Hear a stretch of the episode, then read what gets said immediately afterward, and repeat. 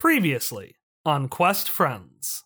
So what is it? The cloud thing that we woke up.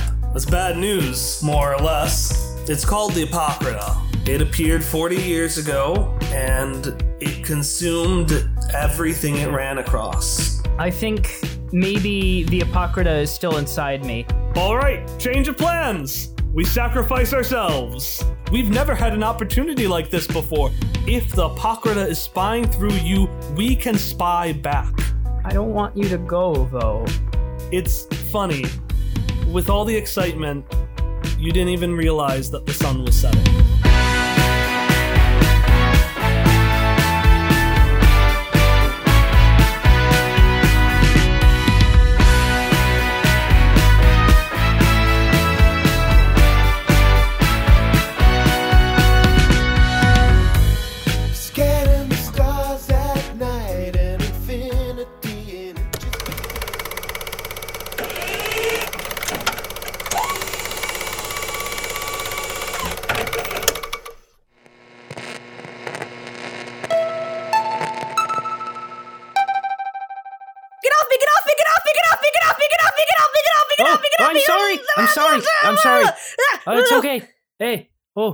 It's okay.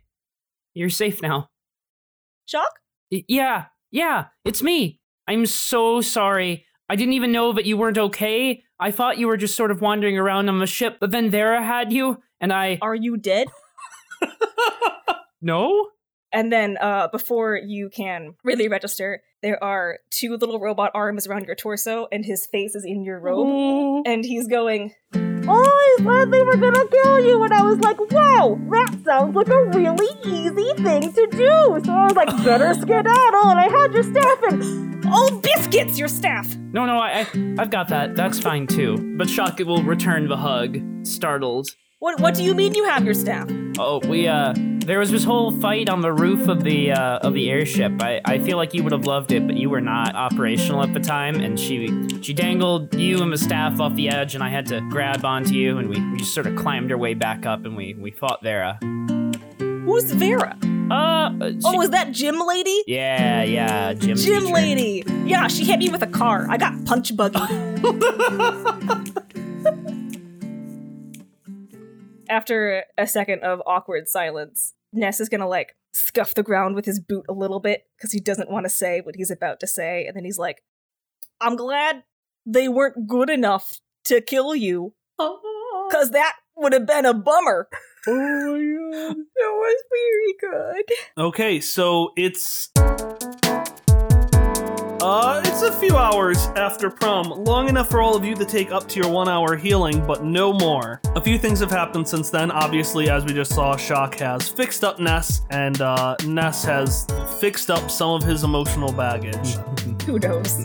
Everyone was pretty dang shaken by having their souls stolen in order to like pull in Zev from the past. It was just it was a bad day for everyone. There's been some order brought back. Uh, Jebediah has been working, and the armored Zev, the one that we're always working on the ship, predictably did a heel turn to the most powerful person in the room and are now obediently following Jebediah. As discussed outside of this in chat, Vera has now been put into the brig, which is just cars, right? it's just cars. Cecilos is also still in the Ladybug, though he is still in car jail. She no longer has her powers, right? Uh, Just checking, because we shouldn't put her in a bunch of machines. Oh, Oh. right. Oh, that power. that power. Oh yeah, yeah, yeah. yeah. Um, Yeah, that one. I shouldn't have reminded you. I'm so sorry. Look, this happened off screen. We can just move her to not that place. Oh, but you can't, cause are you the cops in charge? Oh, well, you asked us what to do with her, darn it. I did ask you what to do with her, Pout, pout, pout. and then you gave me an answer, and it seemed like the most reasonable one. Anyway, she's in car jail now. It's fine. Great. Uh, Should have just put the the thing that Ness had by her. I don't know how her powers work, but it's she if she Oh, the uses that. That's actually a very important thing. So, when you opened up Ness, the shock, you found inside of him an artifact, which quickly explained why Vera was still able to do the punches real good, but you couldn't use her nano powers at all. And that's because inside of Ness, they put in your kryptonite, which I've just created right now. It's a little cipher called the Data Sphere Dampener. It's a small speaker that blocks out the data sphere in immediate range. And since that's what you use to access your powers, that's why you weren't able to use any nano abilities. Now that you have it, it's just a cipher that you shock own and you can use once. Hmm. They were just they were using it to just torrent a really large file and eating up all of my bandwidth. All right, so we've got Vera taken care of. We've got most of the ships. Again, Jebediah put everything back. Um, another good thing: the ship's dead in the water In the air. because in because the prodigious requires a Stratic Life Datasphere patron in order to operate, and you killed that patron. The ship now just doesn't function. It's flying in the air, but it can't move. It doesn't really have lights. You can't have any more smashed potatoes because the ovens don't work. Oh. Sarah and Chitters are currently up at the relay trying to fix it, but nothing really has happened on that front. That's and it's been a few it's only been a few hours, but also it's been a few hours. And finally, Sunny and Myra eventually reached out to you and said they had some stuff they wanted to talk to you about. Is there anything that you all wanted to do before then? Uh, I mean, other than ensuring that Ness is with us and safe.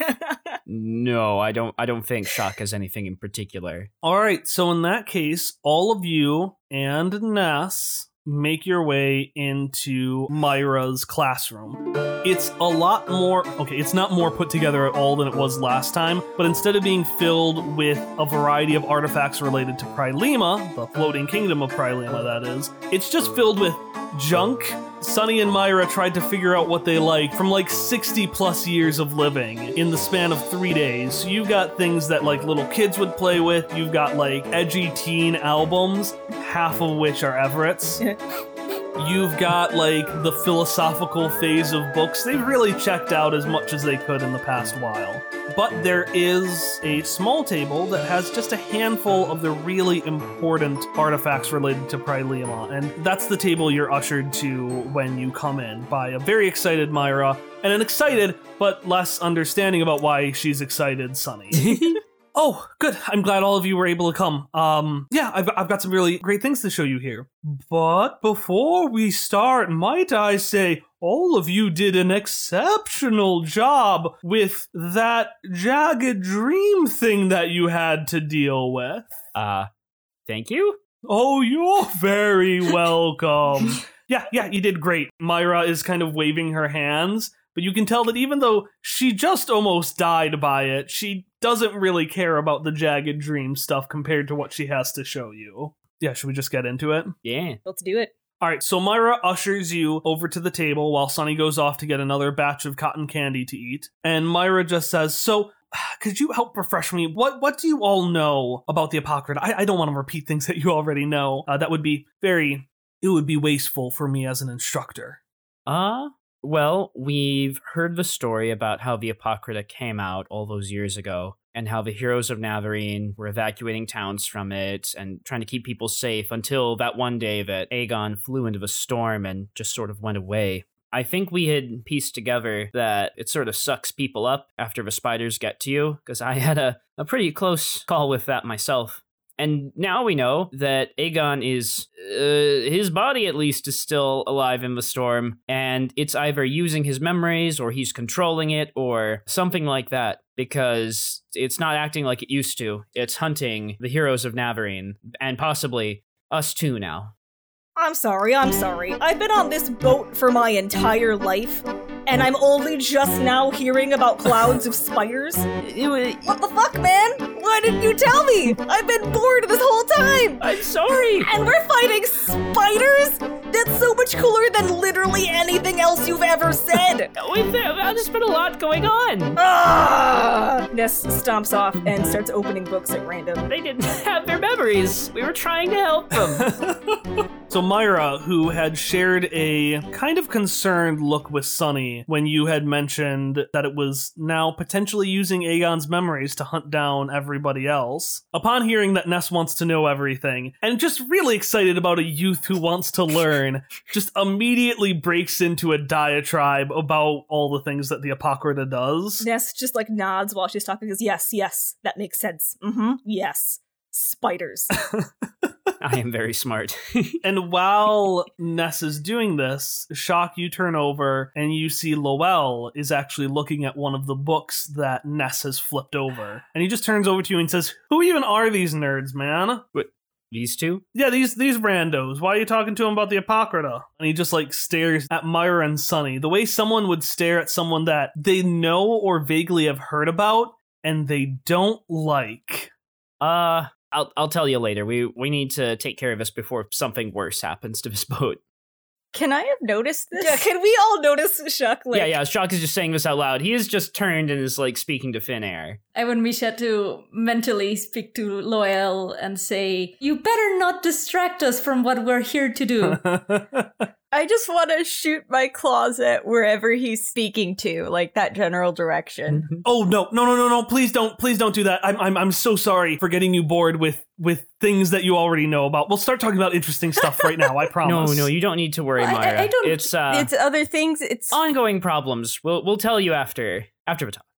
Do you want some water? You know, I really could use some water. Yes, please, thank you.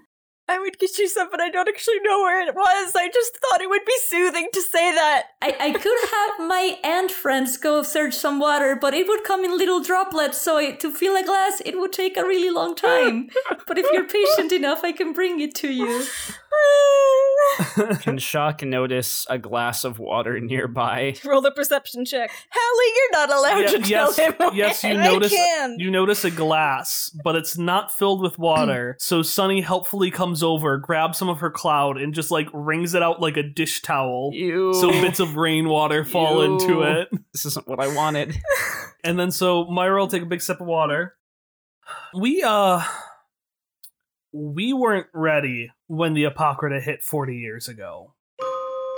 There are strange things in the steadfast, stranger still in the beyond. But the Apocrypha wasn't from the steadfast or the beyond. It was from beyond the beyond and and we, we as the heroes of Navarine had had just started. So there was you know Sue and Marv, there was Mauve and Mako and Freddy. There was the professor. There was her and, and us, and and of course there was was Anuki as well. Aegon, the poor boy, kept everyone at a distance.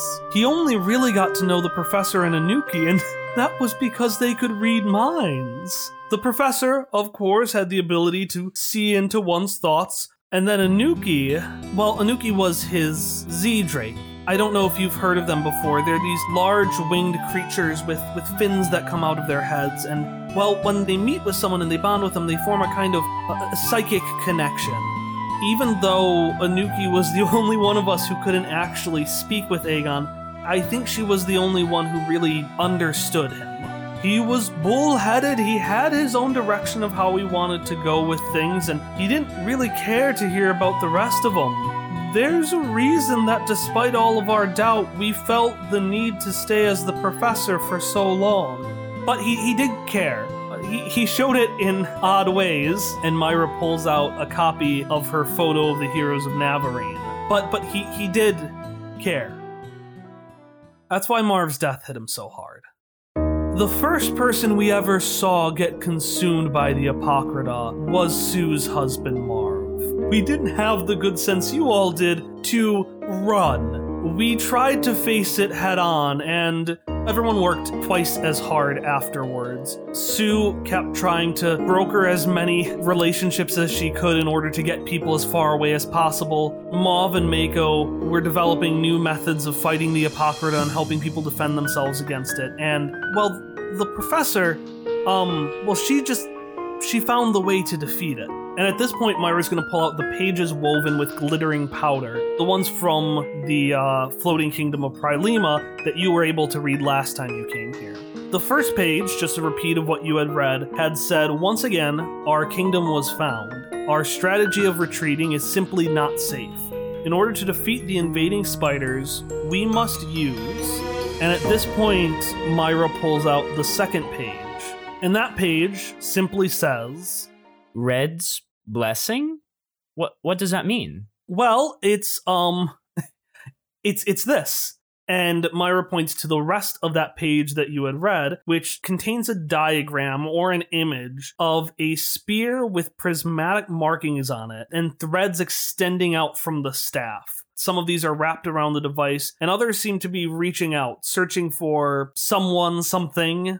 You need to understand, Shock, before Prilema invaded the Steadfast, the Apocrypha invaded Prilema. And and and as I'm sure you know, uh, it's it's it's kind of hard to fight a uh it's hard to fight a cloud. It's just got too many small pieces to it. And so what, what they figured at Prilema was if they couldn't defeat it from the outside, they could fight it from the inside. Force it onto a battlefield of memories of sorts. In the best case scenario, the volunteer overcomes the Apocrypha. Someone goes in, fights the Apocrypha on the inside, and then is able to defeat it.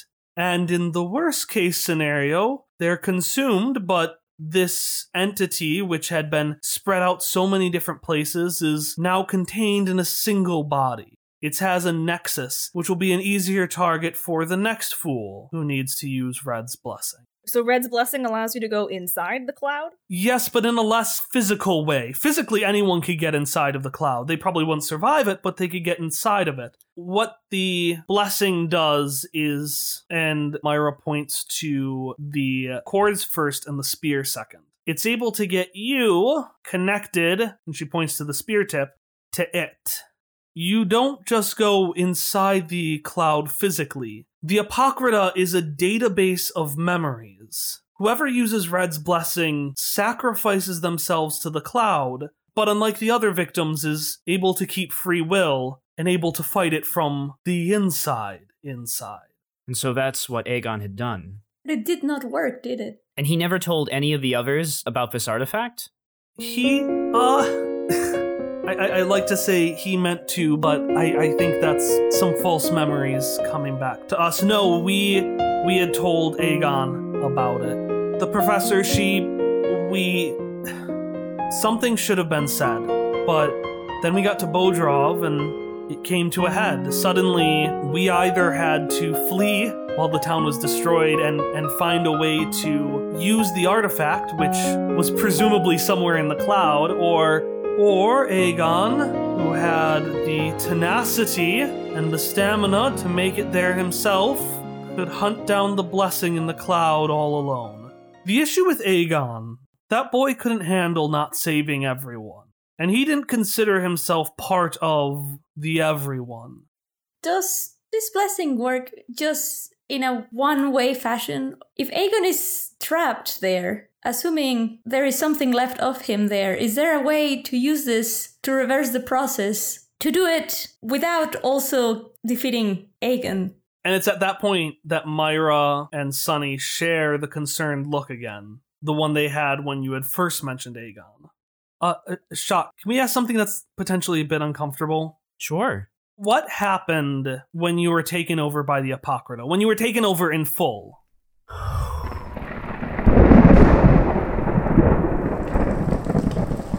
After I lost consciousness on the houseboat, it's a little hazy now, but I think I was in a memory. There was other things there. It was it was strange, but I kept reliving um, just a very bad memory over and over again. And I I didn't know how to get out. But then I I guess I must have gotten the serum from Mako because I at some point I did I did wake up again. We didn't um have the serum yet, but we got you out. Oh right right. What what did he do to cure me? Nothing. Ellie beat the shit out of you, and he stuck feathers in your mouth. It was very weird. Wait, you did what to cure me? Nothing. In response, Myra just is really excited about having a, a theory that seems to be going right. Is just like, yes, yes, that's exactly what happens. And Sunny, who can read the room a little better, interrupts and says, Sue's no longer with us, is she? Shock will shake his head. Hopper's also shaking. his- She was taken by the by the Apocrypha. And suddenly, the chalk on the wall that Myra is writing on just stops abruptly. And Sunny pipes in and just says, Memories work a lot like threads. They live by the relationship that they have with each other. And in order to access memories, you need to have other memories to access from, and there's always a memory, a nexus point, the most important memory, from which everything else is most easily accessed. The victims of the Apocrypha don't die. Instead, they end up looping in that memory, unchanging, over and over and over again. And Myra, who hasn't turned from the wall, says, It traps them in the world exactly like the one Aegon wanted. One where everyone is safe forever. There's no parading in and, and saving Aegon because he's willingly piloting the Apocrypha. You, you can't save Aegon because he's convinced he's saving everyone else. That's because I am. Shock. Shock? Who do you want to give your other GM intrusion point to? Who is below three points of experience right now? I have two. I will give it to Hopperscotch because it will not be going to waste. Okay. Shock, you feel yourself unwillingly hunched over, angry, sweaty, yelling. And out of the corner of your eye, you swear you see a figure making the exact same pose. Um, is Shock able to turn and look at Lowell, or is he still not quite in full possession of his body? Yeah, you can look over to him, and you can see that he is just staring daggers at Myra and Sunny. I, I had to do it. You have to understand. Nobody could understand. Why could I tell anyone? No one ever understood anything. Shock, you have to tell them. I was kind of wondering if this was who you really were, buddy. Do they give you fancy names when you join the Angula Knights? Aegon Stormbreaker? And he just turns to you, angry and betrayed, and he just says, Hey, Shock, do you hear rain? And suddenly that's when you all hear it. Pat, pat, pat, Sounds like a little hailstorm and as you look out the windows, you can see these very large droplets. Except it's weird. It's it's it's dark, so you can't really see them well. But they're even darker than than the darkness of night. These little blip, blip, blip, blip, blip, blip, blip, blip, big blobs hitting the side. And can everyone roll speed or might defense? Great. 10. Six. 13. 15. I'm trained. Uh, who got the six? Me. Tom.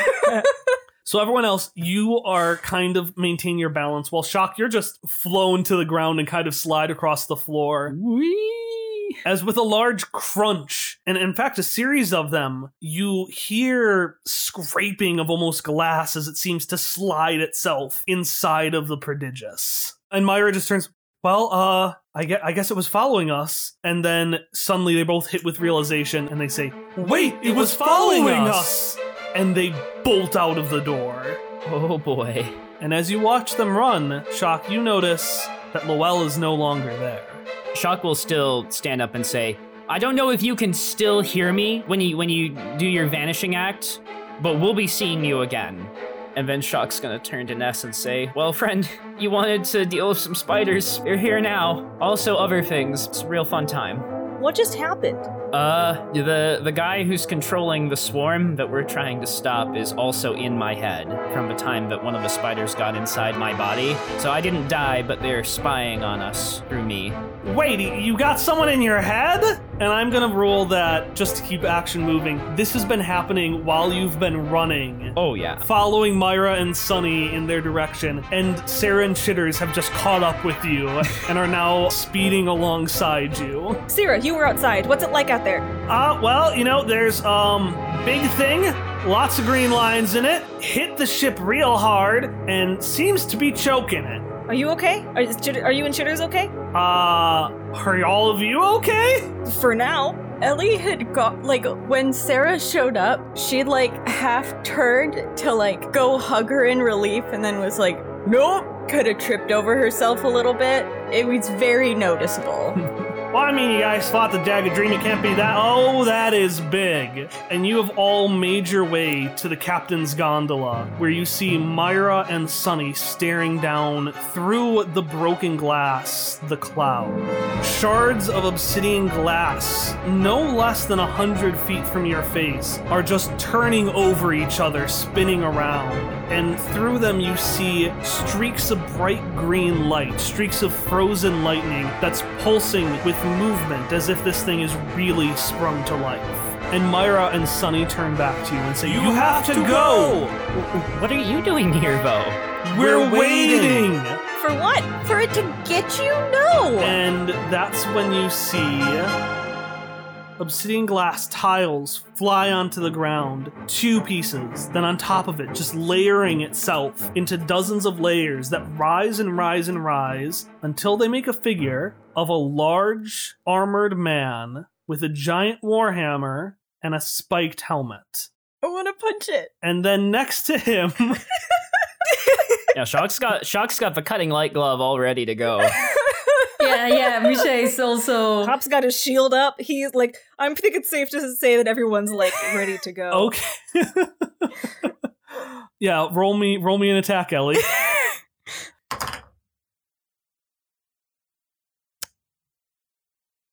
Um. So I rolled a one, oh and I feel like this is going to be a problem. I'm gonna get Ellie killed.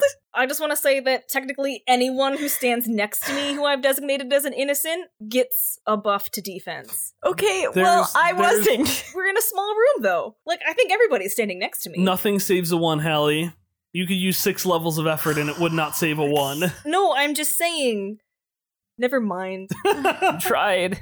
All right, just just say it. Just so you go to hit him, and suddenly you hear a shing, and Ellie, you're thrown back and slashed for let's say 10 points of damage before armor. okay. And you see another obsidian figure. No. You see a young woman in what seems to be a vest with a rapier. Not like this. No. And next to her, no. a young mustached man. No.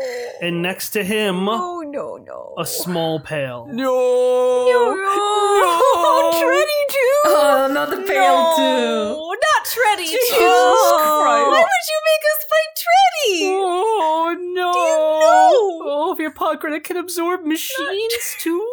Not Treddy. And Sunny just says, We said get away from it! It was instinct. Also, ow. Also, shit. Papa's gonna run over to Ellie to check on her. she kind of waves him off. I'm I'm fine.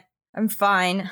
Shock trying to trying to keep himself in check upon seeing all of this appear will say it's we don't need to lose any more people. We can get away. Exactly, and if you stay here, everyone on the ship will be lost. Without its data sphere patron, this ship is dead in the water, and not a single one of the escape pods is going to get out. We need to get a patron onto this ship. And Sunny just says, We don't need to see his threads to know he's only here for us. You can get everyone else off this ship. We don't want to lose anyone else. Please. Well, um, well, unfortunately, that's a choice you've got to make. Because this is what happens when you don't. Shock will try to blink away tears and say, Okay, fine, but you better not just let them take you. And he'll turn and, and run from the room.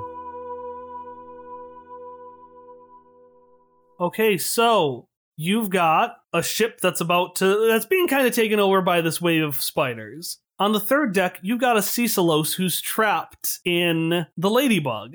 On the main deck, you've got a bunch of people who are rushing to get to the escape pods. They're trying to get out. But the issue with that is our third problem this ship doesn't have a data sphere patron, and you left the only stratic life you know back on the gondola.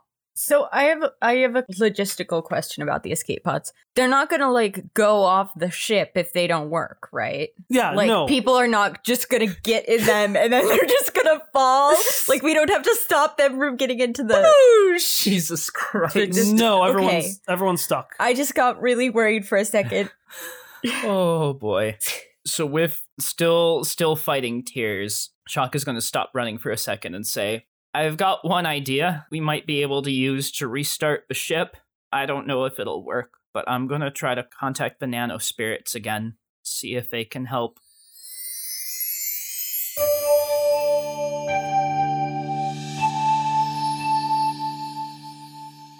Oh, hey, Shock, nice of you to call us when everything is falling apart. I'm sorry. It's no, it's it's fine. We're sorry. No, it's just a little concerning. Yeah, things got real bad really quick. I didn't have time to talk to you again after after everything. No, it's it's we'll talk about it later. Are you able to function as the patron of this vessel as well? Can you reactivate it? Shock. Yeah, we could be the patron, but we're not just gonna leave you in the middle of a cloud of spiders. Well, then, do you know any other way we could get this vessel operational? Because if not, we're all doomed regardless. and there's a real, real long sigh. Yes, we do. They're standing right next to you. So Shock is going to turn to look at Misha Jarvis, who is presumably also there in the hallway. I would assume that Misha is actually standing next to Shock, because otherwise it would be. Yeah, I think we all left the. We see that thing in the anime where you turn around to look at someone and then there's just a blinking outline of where they used to be. Like, what? Misha went back in to fight Aegon. Misha would have, but. um, Shock will say, "Will will they know what to do?" Shock, they've been doing it for years. They're doing it right now. Okay then. so so Shock is gonna sigh and say, "Okay, we'll figure it out. Thank you." And with that, the, the line will be ended, and Shock will turn, and this time out loud, actually, for the benefit of everyone else here, say, "I spoke to the nano spirits, and they think Misha Jarvis can function as the patron of this vessel." M- Me? But how? I don't. I'm not entirely sure how to do that. Are you sure they are correct in their information? I don't know if they are or not, but it might be our, our only chance to get this thing working again. I I'm worried that whatever that thing out there that's been messing with you is some kind of stratic life. And maybe you are too. There's a lot we don't know, but if Ezra could use his powers on you, then maybe maybe it's true. I suppose I can try somehow. I, I apologize for not remembering enough to understand exactly how to do this in case I can, but I will do my best. And I guess I could maybe data sphere search some way on how to become a patron as a Stratic Life member. How to how to become a patron? Well, that's easy. You just go to uh, Don't do it. Don't do it. bestfriendspodcast.com. Click on our Patreon link. Uh, Well, a lot of cool bonus content, bonus stories seen every month. Just uh, click there, please. And that was the. Uh, We've got a lot of good content, and it goes a long way towards helping this show eventually, eventually become self-sustaining. and that's Quest Friends. I hope everybody enjoyed it. That's the end of the of this show. Remember to like, comment, and subscribe, and ring the notification bell. It all it all came up to this.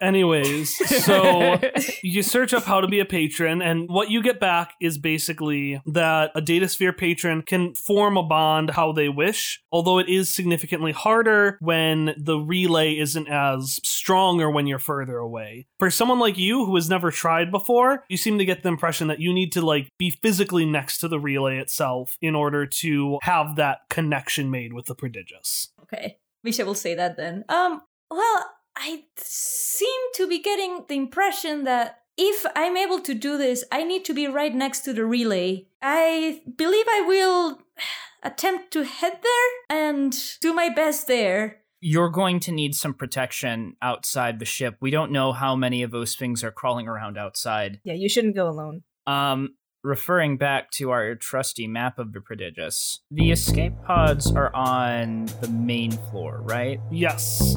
I think we might need to split up in order to start gathering everyone near the escape pods and at least in one concentrated place so if the Apocrypha gets in, we can at very least protect them from it. Well, I can probably muscle in there and try to get people moving. I am, I guess, technically a professor, and also I murdered someone in front of them.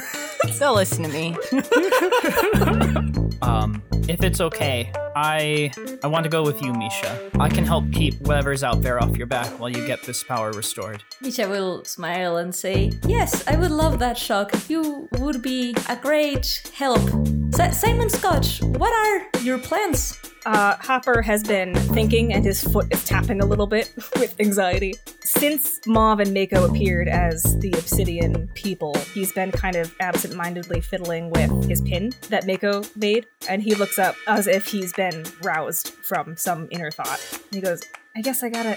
Is there anyone? Is everyone on the middle floor? Can everyone get to the escape pods? Oh, fuck! Cecilos is downstairs." I got I gotta go get Cecilos. He's in car jail, and it is largely my fault that he is in car jail. And Vera. And Vera's down there.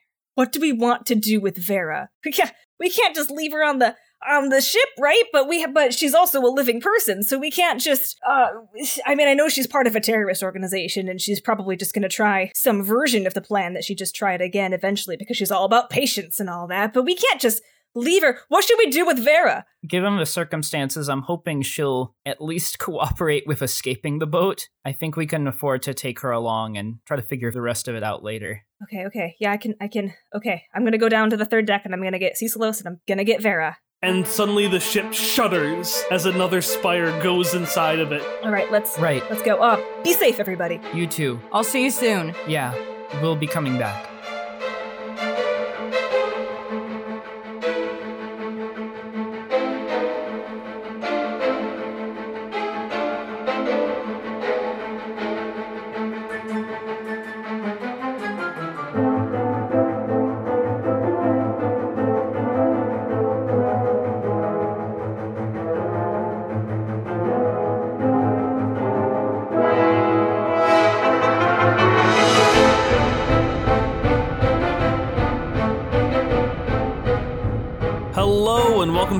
Announcement break for Quest Friends episode 55, Crime and Courtship Part 19. I am your GM Kyle, and our intro is Friends by Miracle of Sound.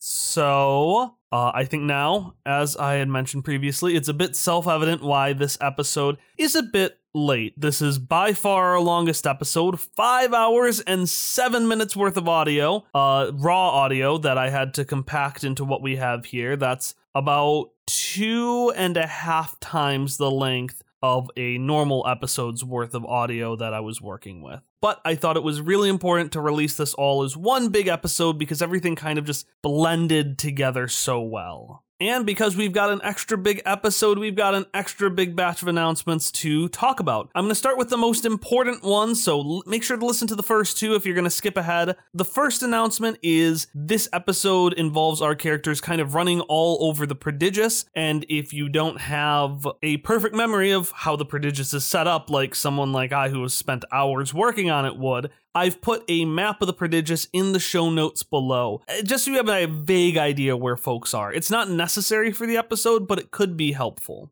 In addition to that map, either as part of it or a separate link, I haven't made it yet, I am also going to include a list of all the NPCs that are relevant to today's episode, just because there are going to be so many bouncing around. I want to be able to help make it a little more manageable. In addition to the map and NPC list, down in the links below, you will find our 2020 listener survey. This survey is open until Friday, April 17th, so that's a little less than two weeks from now, and it is extremely helpful to giving us an idea of what kind of folks listen to our show, what do they like about the show, what can we improve. So if you have 10 minutes to spare, it would really mean the world to us. Every question is optional, and if you submit, you get the chance to win one of five Quail sticker packs as drawn by our artist Mandy Robertson. And you also get the chance to win one of eight copies of the first issue of Mandy's comic Don't Cry Witch. It is a fun teen supernatural ghost story that's an awful lot of fun. And for a single panel, you may just see a Quest Friends character in that issue. So, again, a link to that 2020 listener survey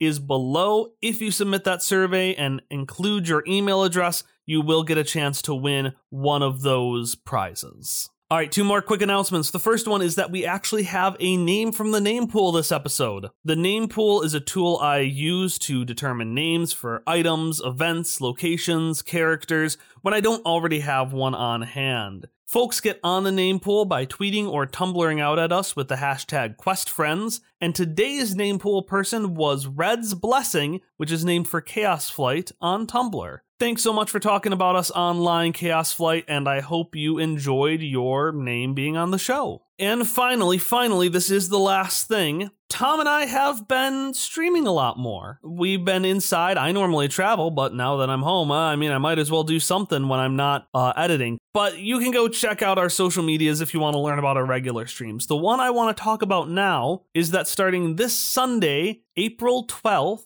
at 2 p.m. Central Time on every Sunday, I am going to start playing through the hero story of Sonic Adventure 2. This does have role playing connotations. I promise. But yeah, so if you want to just hang out on a Sunday afternoon, I figured that was a nice, you know, lazy time. Check us out on twitch.tv slash questfriends while we playing Sonic. So that was our four things for the day Map of the Prodigious, 2020 survey, Red's Blessing, and Sonic Adventure 2 stream. Thank you so much for your patience while this episode got out, and I will see you for our next episode titled Misha's Memory Part 1 in two weeks on Monday, April 20th. I'll see you then.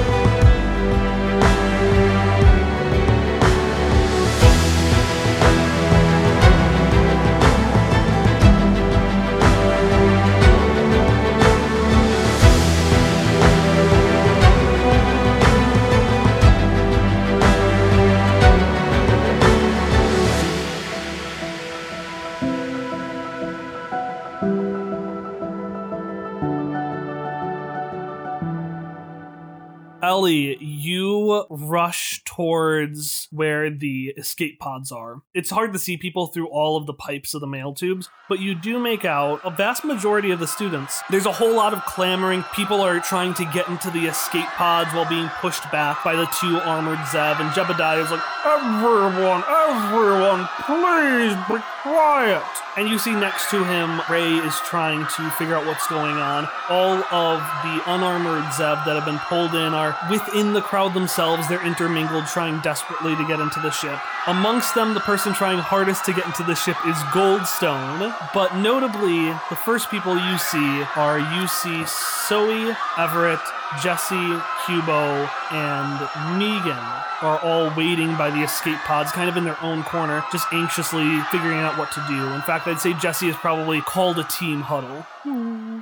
All right. Can I rule that Goldstone is trying to get onto the escape pods in between where Ray and I are? Yeah, I mean, Ray's right next to Jebediah trying to figure things out. She's trying to keep order as well, and he's like pushing past all of the students, God, All trying to make his way to the front. fuck Goldstone. I want to grab Goldstone by the collar and drag him towards Ray and Jebediah.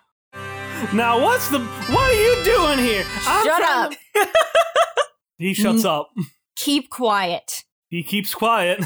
All right, I want to keep one hand like on the back of his collar so he can't run as I'm talking to Ray, just to keep him in line, keep him in check.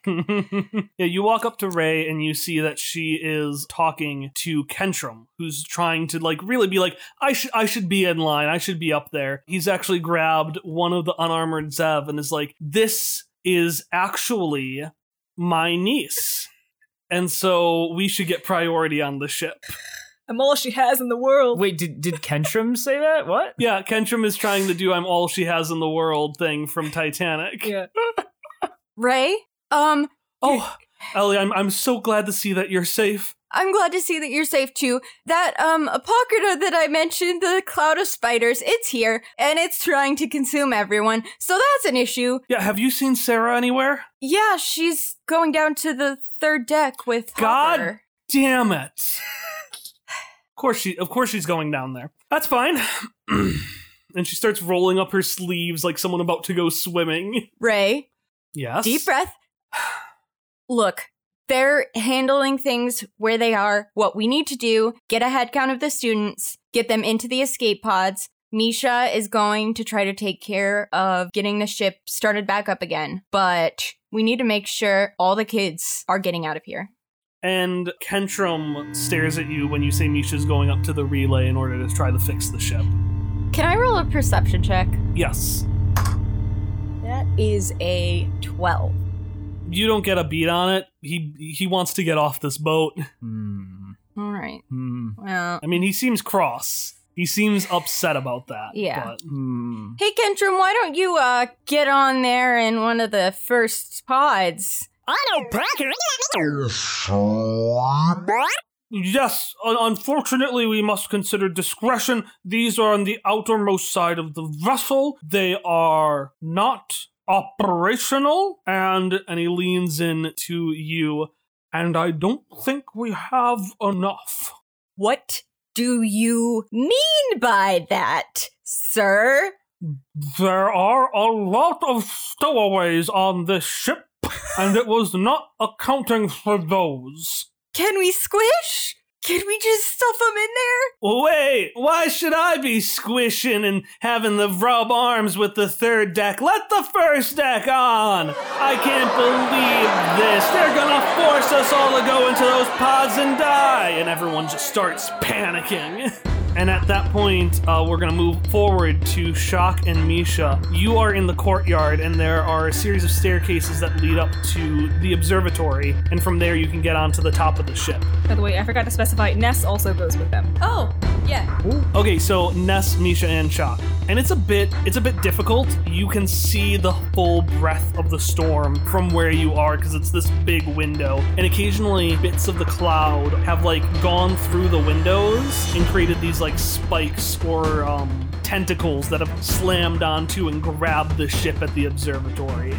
Yeah, and in fact, roll me three speed defenses. Both of us? Yeah, Am I able to activate my resonance field? yes. Okay. In that case, I'm going to spend a level of effort on each one of these.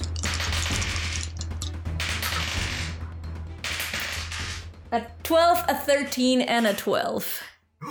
Oh, a 13, a 15, and a nat 20. Nice. Each with a level of effort applied on them. Okay, as you're climbing up, at various parts, the ship starts falling apart. So at one point, the floor caves out from under you, and you're able to deftly jump on top of that. At another, some of the another tentacle slams in right by your face, and you're able to dodge underneath it. And in the last one, you can see that it occasionally tries to make soldiers, so some of the slitted glass comes in to make a soldier. But you, Shock, identify that quickly, and you're able to actually control the way it's making that shape, and it just makes a little ladder that you're able to climb higher up on.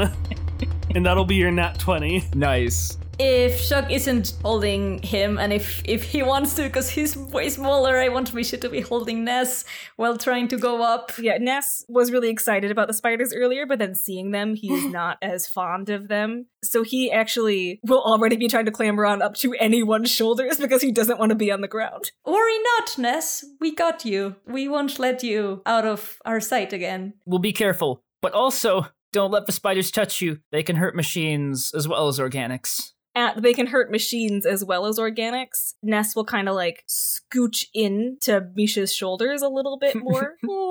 and she'll say like, "Can you feel them?" Uh, I mean, I kind of did. I don't know if the experience will be different for you. I could feel the beetles. You'll probably feel the spiders too. Fuck. Fuck! Fuck! Fuck! Hop, you and Sarah are down on the third deck, and she is looking at the runners, which she usually attaches her wheelchair to to move around. And they are just completely busted. They're cracked all over. No. Uh, is is is that okay? it's not okay because you're yelling fuck. But is is there a way to make it okay? No, it's it's fine. No, it's it's fine. I just spent a real long time on those. Let's get going. Okay. And so, where are you running, Hop? To the car jail area. All right. So you're making your way through the car jail. It is weird because the third deck was always kind of shitty, and it always had like that one flickering light. Like the lights Yeah. never work down here, but with the ship dead in the water, it is pitch black. You actually usually have to follow Sarah's lead because she's so familiar with these hallways. She's able to maneuver without really being able to see them super well. Do you have a glow globe in your pack? I was gonna say I probably have one because I've never used it, and they come standard in explorers packs. We're adventuring parties. We have torches. That's true. You got a little glow globe that you pull out, and I'll say Chitters holds on to it, which does block about half of it because he's about the same size. I imagine it looks like when a Pokemon brings you a ball back in Sword and Shield, where it's just like on their back if they don't have like arms to be able to do anything with it. and you're you're making your way through uh, the hallways, and and Sarah's just murmuring, "This is not this is not good." Oh, because if they get off, but then this happens, and then I, nah, I don't know if we can do that. Sarah, and I know that every part of our situation right now is bad, but what specifically are you talking about that's bad? don't worry about it. I'm figuring it out. Just and she grabs her chair, and the wheels on the side suddenly turn in diagonally, and the front two wheels link together and form this one larger wheel. If you look this up online, it's either going to be called a racing wheelchair or a like athletic wheelchair. Nice. And she says, "Just keep up." And she grabs that chair, hits some rockets on the back, and she starts going double speed. Hopper tries to keep up. roll me, roll me a keep up. oh no. Sonic speed. A two. Oh no. No. So you keep up, but it's bad for Sarah. No! That was somehow the worst possible outcome. She disappears, and then suddenly you just hear a crash. And, and and she's fine, but the chair's kind of like wedged into this part of the wall, and she's like pulling it out. Well, that wasn't there before. And as you pull up the globe, you can see that it is not, in fact, part of the wall, but it's the shifting tentacle of obsidian glass. Oh god. Could I just stun it by hitting it with my shield really hard? Uh, you could try, yeah. That's that's all Hop's got. Okay, I'm gonna try to do that with a different die. Four. No. Oh Ali, why you were doing so good? I know! What happened? I don't know. These oh. dice are going away. So you hit it, and it does nothing because it's like a giant hallway size thick tentacle. Well, he booped it really hard. That's like saying, I'm gonna defeat Poseidon with this butter knife, but I'm gonna stab him real hard with it. Look, it was just a spur of the moment reaction. He didn't know what else to do. But as Oh wait, I declare Sarah innocent. You're innocent. and as you hit it and it clings, you hear some like clattering from the other room, and you hear ah, I fucking knew it. and you turn over and you hear that that sound came from the room you shared with Vespari. I fucking knew he would have just Is gone he in there? What is he in his room? What? All right. With as much emotion as I just had, Hop goes, Vespari? And a, a head pokes out. Oh, hello, friend. What I- are you doing down here? Well, I heard the ship was collapsing, so I was just gathering my things before we headed out. Oh my god, Vespari, forget about your things. Listen, we all have to get out. Come come with me and Sarah, okay? But I paid a lot of money on these things. What are your things? Well, there's my card deck from Key, Put them in your pocket. and my card deck from Charmande, Put that in your pocket. and my card deck from Eeg, Put that in your pocket. and my card deck from. Do you need more pockets? I have pockets. Jesus fucking Christ. And just like Hop, everyone is screaming on the main deck. Um, the only person who actually isn't saying anything is Sir Kentrum, who is very quiet. And there is that little corner group huddle that's being led by Jesse that also is not yelling. All right. And the Zev have also started to get more aggressive. They're like pushing people back and they're like grabbing people and they're getting pretty violent, honestly. Je- Jebediah, you're in charge of the Zev, right? So I have been informed. Um, um, um, can you get them to do stuff? I can try. Please stop that. Stop that. and you can see one of the dra- Zev has actually grabbed somebody and is like grabbing them, dragging them, screaming away from the room. And Jebediah is just following. Stop that! Stop that! Stop being useless! Ellie's trying to decide whether she should try to control the Zev or whether she should go check on the kids doing something maybe sketch in the corner. um, Goldstone, He just stares at you. I'm gonna let you talk now, but you can't be screaming about how you need to get off the ship first, or I will stab you. That's nice. All right. I'm gonna have you scream something else instead. Again, or I will stab you. Understand? Mm. Nod. Mm. You're nodding? Mm. Okay, Great.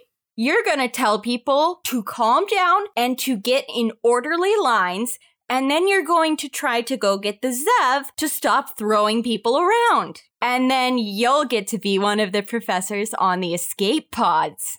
Yeah? Yeah? Okay, He- go hmm. do that. and he goes to do that. so Goldstone stands up, builds up some courage, thinks escape pod, escape pod, escape pod, stands in front of everyone, makes himself very authoritative, and simply says, We're all gonna die! Ellie's gonna grab him again and stand up where he was. We are not going to die. We're not gonna die. And everyone, "Uh, Are we gonna die? Uh, me! No! Are we gonna die? Uh, me! Calm down! And Oh. Ellie's herself getting a little bit worked up, and she's trying really hard not to. And you get a bonus from uh, having Zoe as your friend, but I'm gonna link that to all the children. Okay. suddenly you hear Jesse go up and they're like, everyone, everyone! And and nobody's listening. And suddenly you hear a Shut up!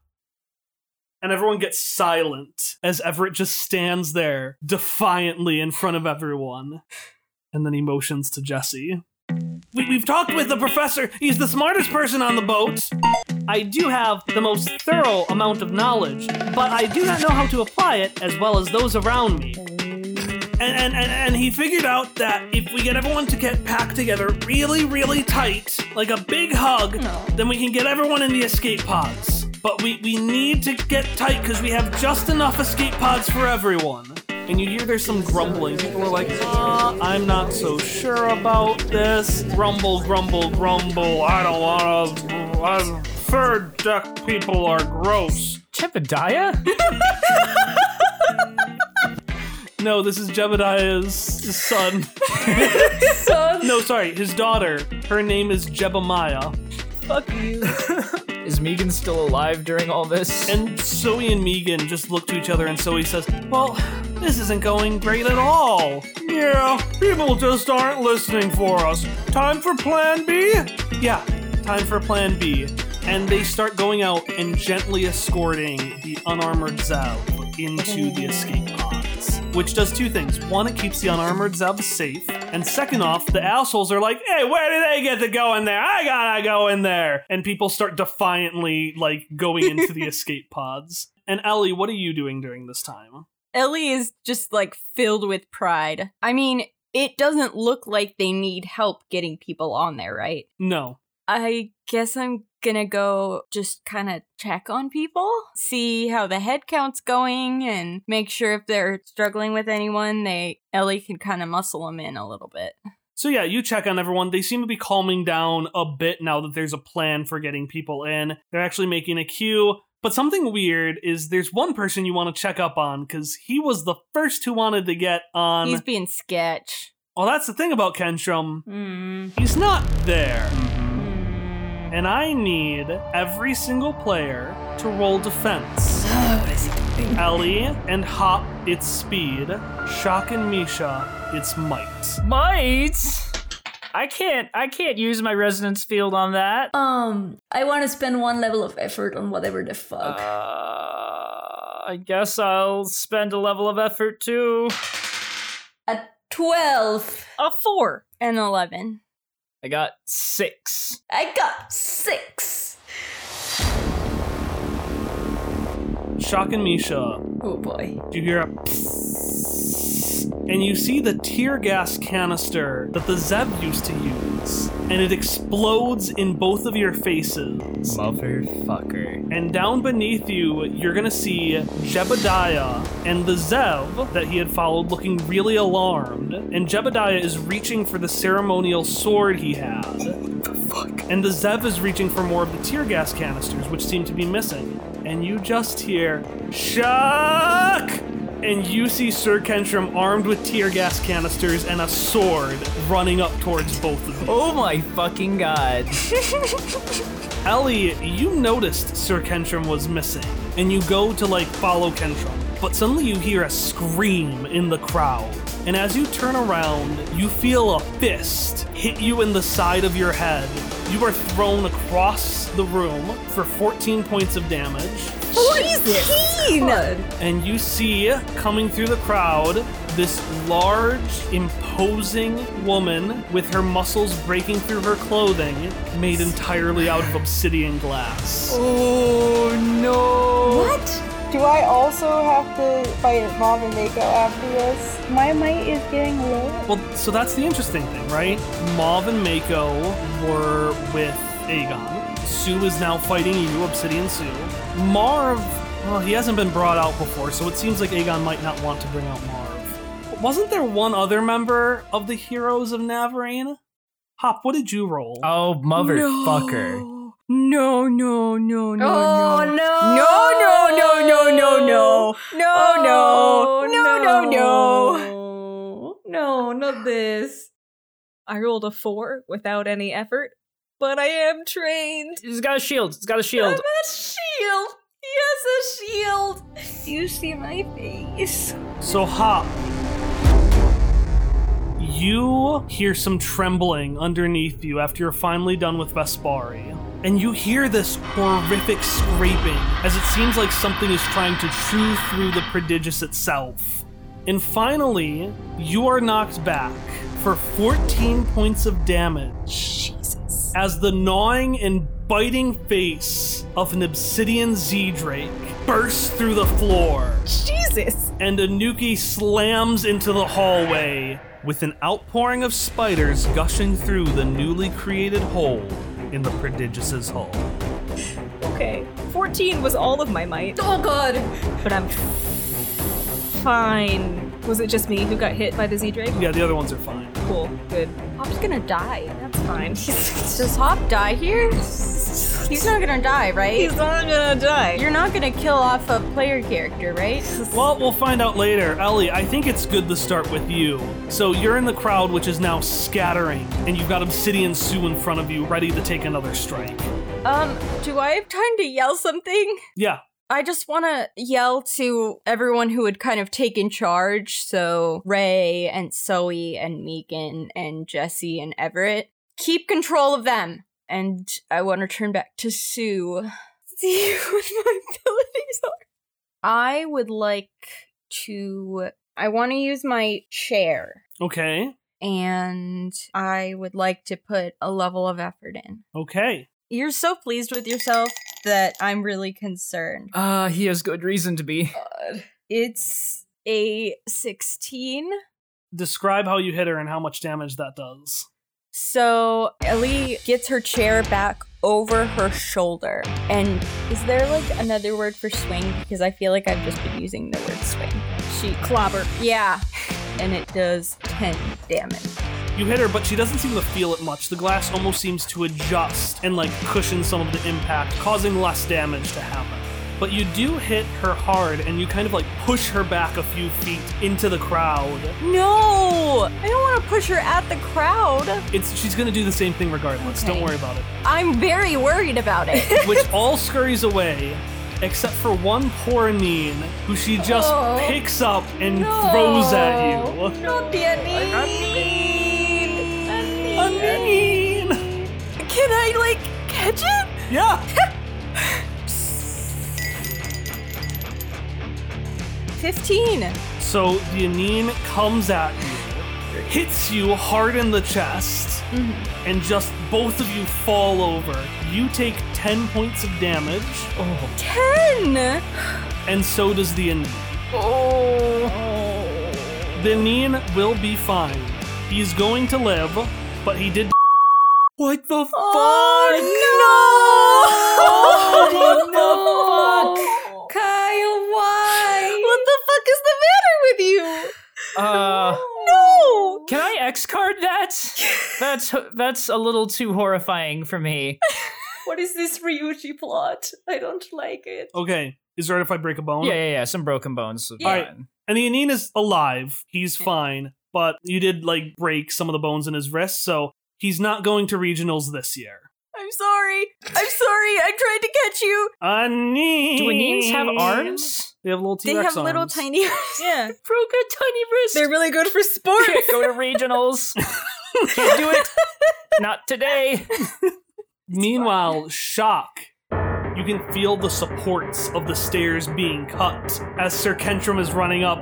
Shock! You stole the proligarchy from me! You stole my school from me! You won't steal my vengeance! Who is this loser? and Sir Kentrum is making his way up to you. And in fact, one of the supports cuts from right beneath where you're standing. So I'm going to need both of you to roll some sort of defense to get out of there. Uh, what was Kao's int defense because of my my resonance field? It's too late. I'm doing it anyway. Eleven with one level of effort. I don't think I can um, justify that, so I'm going to do the speed defense instead. Without any effort, because Misha, no. I am not a speedy speed boy. 12! I just keep rolling 12s and Oh. 13s this session. What must that be like? Okay. Both of you take four points of damage This is this is fine still. as you fall and slam onto the walkway in front of where he is standing, his sword raised. What the fuck is this? This is not the moment I had planned for Shock. Shock is gonna pick himself up, dust himself off, have the staff there in front of him, and say, Misha, you need to keep moving to get the power turned on so we can get people off this boat. Ness, buddy. You wanna fight this bully? Ness cracks his knuckles.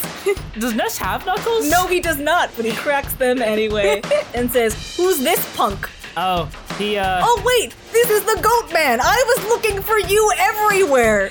Glad to see you're a fan. Sorry, I'll have to kill you.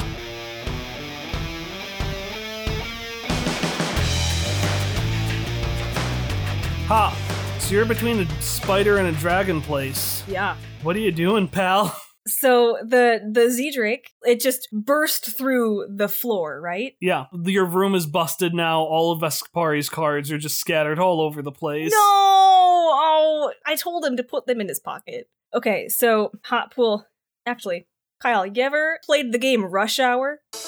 In Rush Hour, there's like a little car and it's blocked in by all these other cars and trucks, and you gotta move everything around. It's almost like a slider puzzle. Hopper knows, having now had all the might taken out of him from one hit from this creepy dragon thing, he probably can't fight this head on.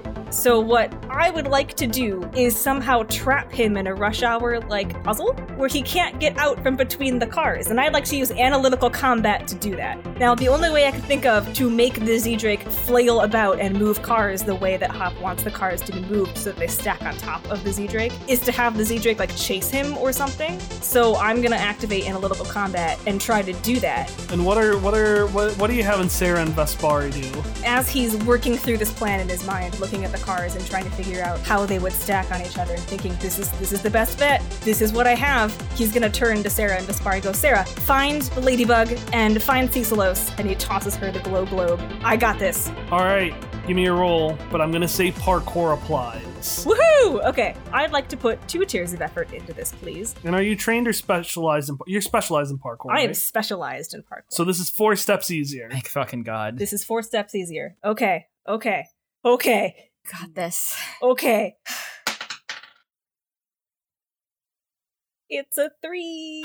Ellie, why? Well, now it's equivalent to a 15, right? All my oh. dice hate me. I can't do anything in this game. I like to use an XP to reroll. How how are you gonna use your XP? Let's say Hopper like trips or something, and then when he trips, now that he's at a different angle, he sees a better way he could go about doing this. So when he gets up, he's got new resolve and a new plan. But I'm gonna roll over here to see if it makes a difference. Well, that's a 10. Oh. So it's better. Describe how Hop parkours his way around so this uh, Z Drake traps itself. How he park cars. Eh. so he um hop makes eye contact with the Z Drake, and I assume he doesn't have to do any like type thing people do in cartoons because the Z Drake's just gonna come after him. Aegon knows who his enemies are. Okay, Sorry, Lowell knows who his enemies are. who never trusted Lowell? It was me. uh, so Hop, after making eye contact, he just books it down a space between the cars, and as the Z Drake barrels after him, he already kind of figured out the Z Drake doesn't have a lot of like grace when it moves. I mean, I'm sure it's graceful in its way, but like it's hitting things. It doesn't care about what it's hitting on the way. So the cars are angled and stacking on each other until the stack just gets a little bit higher, and then Hop dives through a hole that's made by the stacked cars. And when the Z Drake bursts through the hole and interrupts the stack that it just made, the stack falls in just such a way that it all traps the Z Drake underneath it. But Hop, being small, can just When it bursts, you whip out your shield, turn around, and the force hits the shield and propels you all the way back to the ladybug. Thank you for making that cooler. That's much cooler. all right, Ellie. Ellie has realized this isn't going well. It's absorbing her hit, and there are a bunch of kids surrounding this fight. She can't just keep it going. So she is going to use the ability Fusion, where she can apply the effect of a cipher artifact to her body. What what cipher you putting on your body now? The cipher that I've been hoarding, and I thought I would continue to hoard it, but this feels like maybe a good time to break it out. I got it in the Clockwork City. A bag with a hamster in it, labeled It Consumes. You apply this thing to yourself. It starts to wrap itself around you. It starts to consume you, but leaves your head open. And then cementing on your stomach, you see two tiny little hamster arms, two tiny little hamster legs, and a mouth that's ready to consume. oh, oh, what the fuck is this? It's like a me costume you'd put on a me. Is that okay that I did that?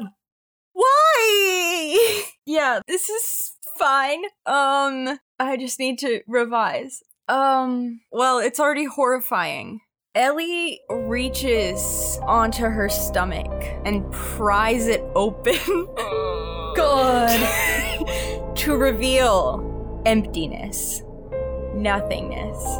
And she walks forward to consume. Mustang!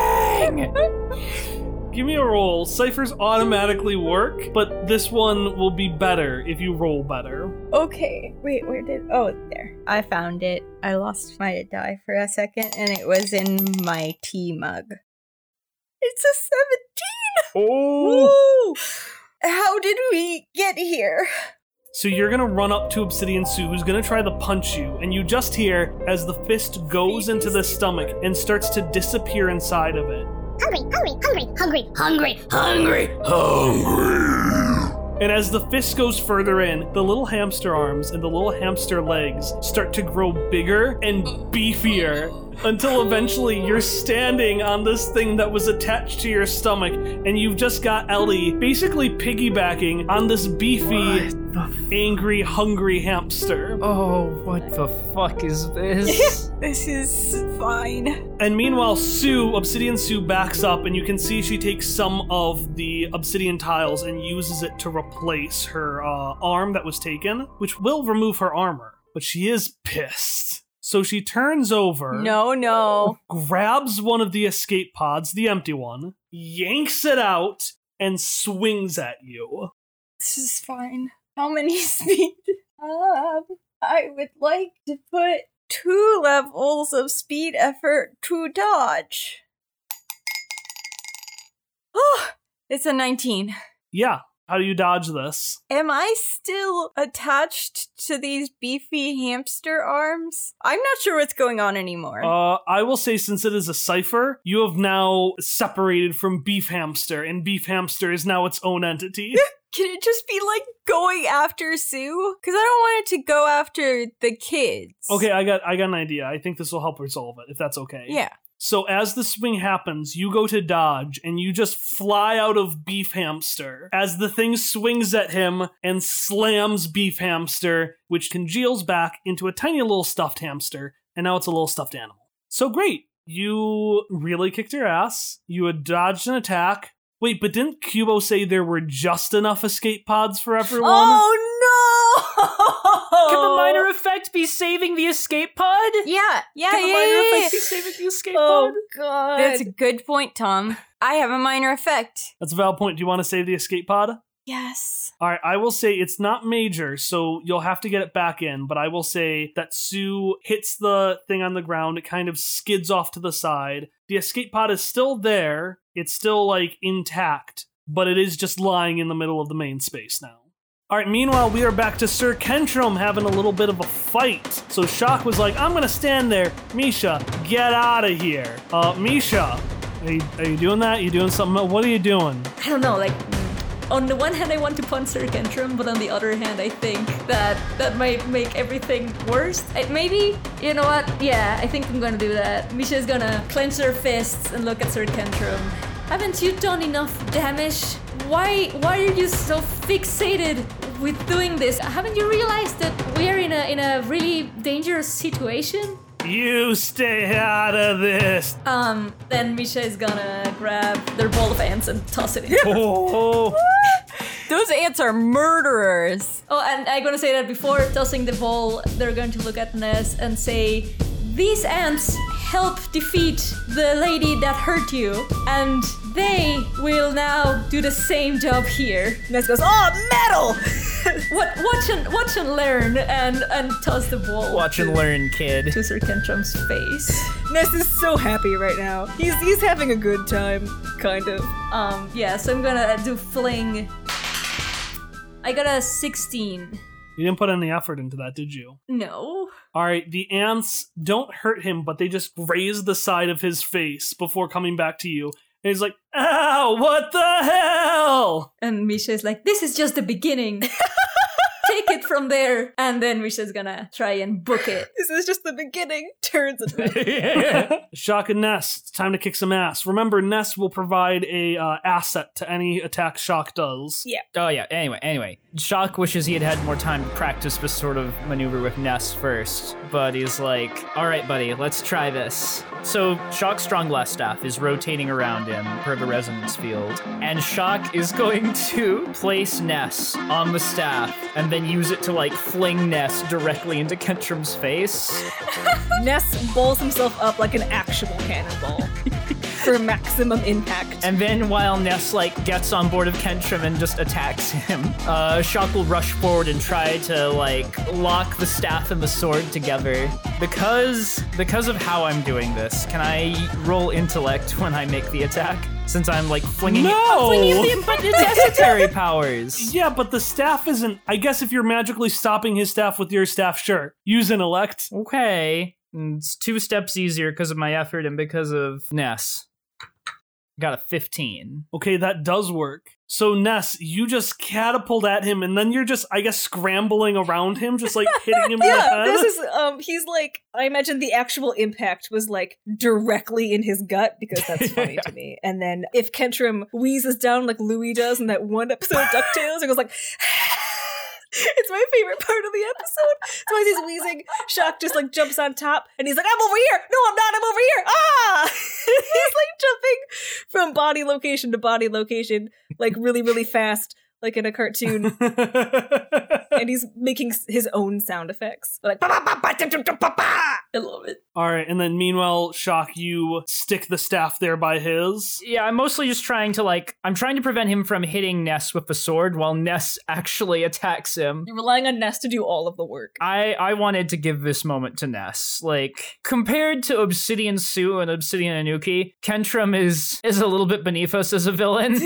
but I feel like this is a perfect time for Ness to to show someone what he's got. That's fair. Hey, Kyle, this is important to me. What is Kentrum wearing? I guess his prom outfit. So like he's got an ascot for sure. like, he just looks like Fred from Scooby Doo probably, but like with a shirt that's way too tight. I want to steal his ascot.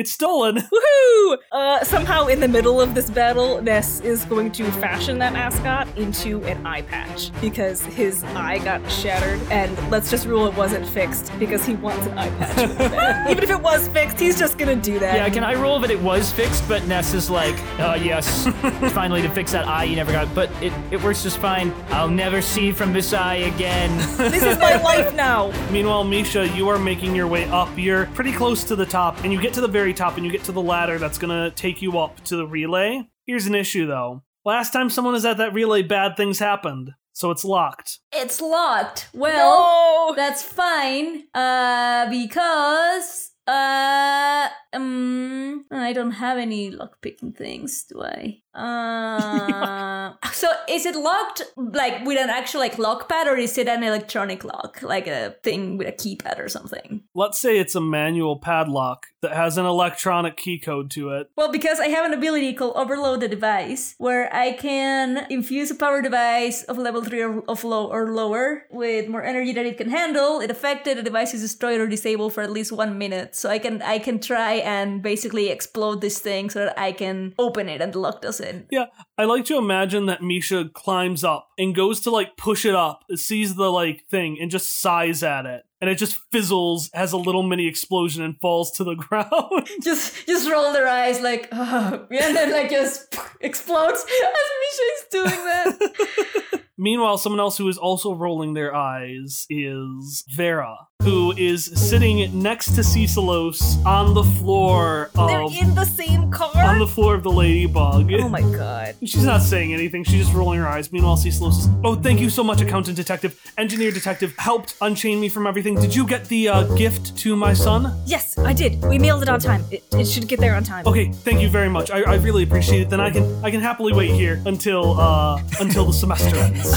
That's gonna be a problem actually because the ship is going down, so we need to get everybody off. And our best bet right now is to somehow drive this car through these very narrow hallways. oh my god. And how exactly do you plan on doing that without the keys? Who has the keys? Uh, I didn't think about the keys. I want to say you had to give it up like to the valet. Who's the valet? It was one of the Zev. Okay, so Hop, who genuinely did not think about keys, just like doesn't respond right away and goes, Can't you control machines? Yes. Do you want to control this one? I mean, I suppose I could, but everything seems to be going perfectly fine right now. I don't know why I would want to intervene. I like to think that after she says that, the Z Drake goes like ah! from the other side of the room, dragon roaring in the distance. As it shakes a little bit. Hop goes, I assure you, everything is not fine, and your help would be pretty, pretty good right now.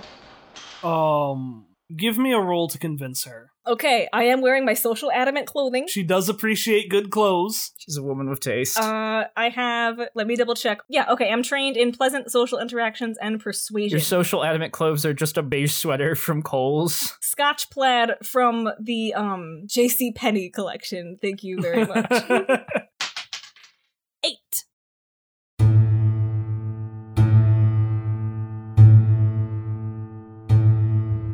I swear to God, if you just say no right now, I'm going to throw my computer out the window. I suppose I am a patient woman, and this is a rather hasty way to go. And she walks up to the front of the car and she turns over to you and says, I will say I have been very impressed by you and your companions. You have made an impression. I'll do this for you now. And she raises her fingers. If you're willing to repay the favor someday.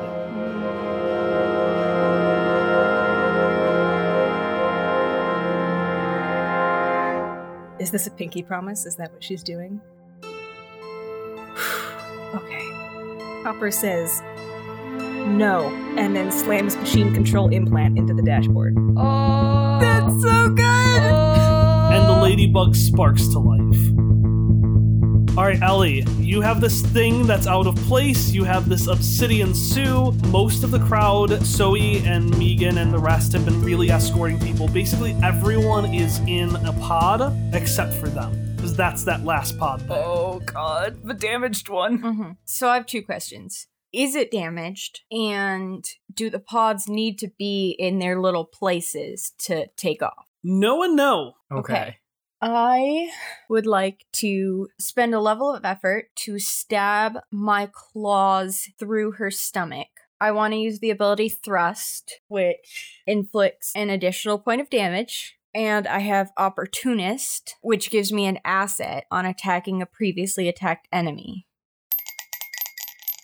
An 18.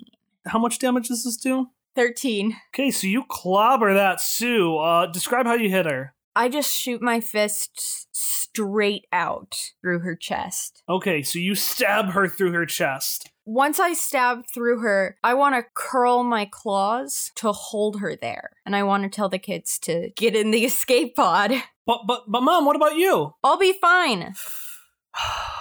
Uh, Zoe, oh, okay, okay. And quickly, she drops her things, and everyone runs into the escape pod. make sure she stays in there. I call to Jesse and Everett. I'll listen. I'm not gonna just jump out of the escape pod. Are you sure? Because I don't know that I trust that. You are my daughter. I trust you, mom. Okay, I'm gonna trust you too, Zoe. Okay, cool. I trust you. All right, love you. And she's gonna just close the pod Love door. you too. Wait, what are the professors? Are they in the pods too? Yeah, everyone's in a pod. Okay, Inclu- including Ray. Everyone is safe in a pod. But not Kentrum. And Sue, seeing that, turns over to the pod and she goes to hit it. I've still got her. Yeah, but she's like, she's trying to push herself away and hit the pod. So actually, give me a defense to hold on to her. And this is gonna be might. I'll spend two levels of effort to stop her. A 15. Sue pushes against you and you hold her back in. And then she pushes more, and suddenly the obsidian glass at her chest breaks. So it does damage her. And the Sue reforms and puts all of her tiles into the weight of one arm, which she starts walking and dragging towards the pod. But then, that's weird. She can't see it. You can't see it. Vegan fishwife. And she looks back at you Baby's vegan fishwife! really confused, but then starts back in a little bit of like fear and concern. Because there's one person in that pod who is not accounted for. And you hear a voice say, You think you are a real villain? You have not seen what a true villain looks like. And using their illusion magic, Le Adrian has outfitted you with a giant suit of armor, illusionary, but a giant suit of armor with spikes coming out of it, and made your hair look like it's flaming, and turned you into this giant, horrific looking monster. I fucking love it. The Butterfly rises! Oh, yeah, and you have giant butterfly wings. Is Laadrian inside the pod though? yes. Okay, good. They were in the pod with the rest. And the obsidian Sue just crumbles. Jacques, why do you gotta keep doing this to me? You're trying to kill me with a sword. what do you What do you think is going to happen? You're going to stab me, and then what? The escape pods are going to be full by now. How are you getting off of here? Who said I wanted to get off? Just that I wanted you not to. And with that, he drops the sword, oh, He's the worst. reaches back, and Ness, I need you to roll speed defense. Oh. Come on, Ness. Ness, roll better than Hopper. Yeah, Ness's very first roll was a one. Like, No. it's exactly what you think it is. No. It is a one. Holly, why? No. I don't want to be like this. I don't want this to be my life. Why, Hallie? No. And he grabs Ness. No. And he says, You should have practiced in gym class. and he picks Ness up like a football and throws him far. Like out a window or No, because we did that before. So what he's gonna actually do is he's gonna grab Ness and he's going to throw Ness onto the ground to the point where Ness kind of skitters off and just spikes Ness at the ground. Ness, you're able to grab onto the uh, end of the railing. Okay. But you won't be able to help Shock in the fight. no. And then he's just gonna go the body check you off the railing, Shock. All right, here's my plan. Kill this child. Don't put that in the episode. or we're we're on a walkway above an area, right? He's trying to check me off. yeah, the so he's trying to hit you so you fall off the railing into uh, the courtyard where you will probably die because it's a long drop. Hmm. Can I cutting light the walkway beneath us to just like cut it apart? So he can't get to you. Yeah, like like just like cut it so that the two ends of a walkway just like fling away from each other. Yeah, I can't see for a reason you would need to roll for that. You go and you cut it, and the walkways start to go apart and start to swing to the sides. And I need you to roll to grab Ness as you swing to the side. Let's just uh let's, let's say let's take a look at my speed pool right now. Mm-hmm. Yep, that's that's really nice. Uh okay, I'm gonna spend four levels of speed efforts to to make this roll. 18! Woo! And I am now impaired. Describe when it swings away how you reach out and grab Ness. So, so the walkways are swinging back all wild and disconnected. As we swing around, Shock is going to grab onto the railing with one hand and then scoop Ness up in the other arm and just hold on tight to Ness. I've gotcha. As Ness clambers up onto Shock as Shock scoops him up, he yells across the now divided walkway at Kentrum, You're off your gourd, man! Yes. And Kentrum yells, Shock! And you hear a boom, boom, boom, boom, boom, boom, almost like a boar running at you. No. And you hear Shock as he jumps to cross the gap to hit you. oh God. but barely misses. Bonks his head on the end of uh, your railing and just falls down to the railing right beneath it. So he's Oh. fine. He's just hurting, and he's like,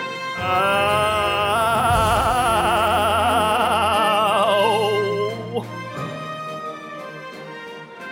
Meanwhile, Hop, what are you doing? I am testing out the propeller beanie on the top of the thing to see if it will feasibly fly out through the hole the Z Drake made in the floor so that I can hover around and maybe go up to where Misha is on the relay.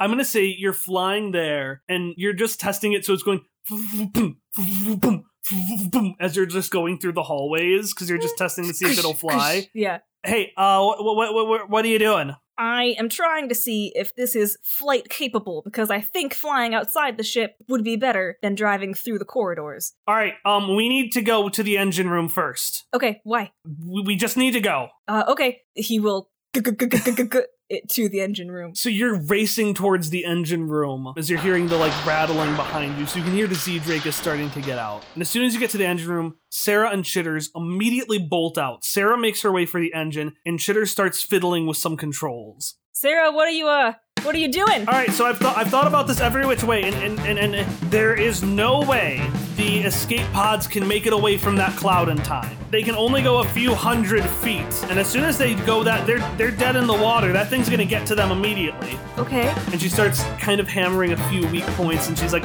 "So we've gotta we've gotta do something to make sure it doesn't follow us." And what is that? Oh God. Hopper knows, but he's asking anyway. And Sarah just turns and smiles to you, just doing what I always wanted to do. And she and Chitters get back on the. Oh, thank God. She and Chitters get back on the ladybug, and she just says, "We should probably go quickly now." Sounds like a plan. So Ellie has gotten everyone on board. Shock has defeated his nemesis, Sir Kentrum. or more accurately, Sir Kentrum has lost to his nemesis, Shock. yeah. I thought you were gonna say Sir Kentrum has lost to his nemesis himself. Self. uh, Sarah has done something, but Hop and the crew are on their way out through the hole. Mhm. It's still up at the top, Misha. The cloud has so convincingly dwarfed everything else, but it's kept its energy really on the lower decks. And so up here, where you're so far away from the cloud, it's empty.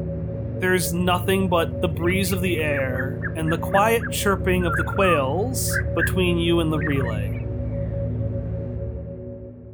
The stillness of it all actually makes Misha a bit uncomfortable. They don't like being just by themselves in this in this space, but they know what they have to do. Well, they don't know exactly how they're gonna do it, but they know what they are supposed to do in a way. So I guess like the first thing I was thinking on doing to figure out how to get this thing going was to use my data sphere spy ability that at least allows me to route my senses through a device that is connected to the data sphere in, a, in some sort of way. And I mean, in this case, it's just see and hear through those devices, but I want to see if at least starting by doing a thing that Misha knows how to do, I can then. So you reach out to the ship and you try to use your data sphere spy.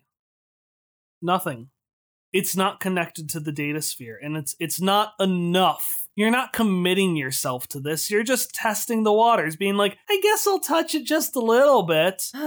Misha's just going to look around and like speak to no one in particular, I guess. Be like, I do not know. Why did the Nano Spirit say I was the one that was supposed to do this? I have no idea. And I don't know. Because I guess like communicating with shock is not going to do anything. So uh can i like look examine the relay itself seeing if there's anything that i can i don't know somehow try and finagle with Yeah, you try fidgeting, you try maneuvering and being like, well, maybe if I put this wire here and I put this wire here, then Yeah. it'll it'll make something happen. And it's just not working. And eventually you feel your scarf kind of tighten around you. oh And one end of it just goes and puts what would look like to be a palm on the end of the relay. Misha is going to look at their scarf and say do, do you think that's what i need to do okay i trust you and misha is going to put their hand there You don't feel anything at first. But then a tingle starts to run up your hand. And it feels almost as if, like, gas has been escaping from it and seeping itself towards the relay. And you feel this hand less and less, as if it's it's not there. You aren't controlling it anymore. And this slowly, bit by bit, moves up your hand. And then suddenly, it clicks. Suddenly, a torrent of information starts just shooting around the sky everywhere. It starts buffeting you from all different sides, but it's not like it's buffeting your body because you don't feel like you have that Misha Jarvis body anymore. You feel more ethereal, less physical. And this information just keeps hitting you. Songs, stories, memories. You start to smell the burn of tires. You start to feel the gentle yet threatening grip of someone comfortingly grabbing your shoulder. And you see, for the first time in full, her. And as you feel these things, you feel yourself going further and further away from the prodigious, flying off into the atmosphere as these bits and pieces slowly hit into you and just tear off little bits and pieces of you, creating these strings that fly out somewhere into the far distance, connecting you with the lady who spent so long searching for you. well i don't know what can i do i mean misha's definitely a bit overwhelmed by all of these images and feelings and stuff that are happening but i want to tr- them to try and focus on like if they can sort of semi see the, the shadow of the prodigious or something to focus on that and try to block everything else out and just and just like look at that and like try to like fixate it into that so that they can like yeah Okay, give me a roll. Yep. All right. Uh, mm, uh, okay. Uh, can I spend like a level of effort? Yeah, you can spend a level of effort. You also have XP you can send. I know there is. Yeah. Okay. I want to spend one XP. Well, I guess let's see what I roll, and then with that. Why does this always happen? I rolled a four every time. If it's something related, Why does this happen every time? Ari says. it happens whenever it's something related to Misha's plot, and I don't understand why. Good thing you have a lot of XP. Okay, I want to spend an XP to reroll that. Yeah, you get hit with that information, but you try to steel yourself again, but you're being pulled further and further out. Okay, let's go. Okay, a 19. All right, all right. I'm back. I'm back on fucking track. I want to say that maybe at first I was Misha was getting really overwhelmed by everything and was like kind of losing it, but then they like maybe thought about Shock and their friends back in the ship as like a last thought and then made that to go back.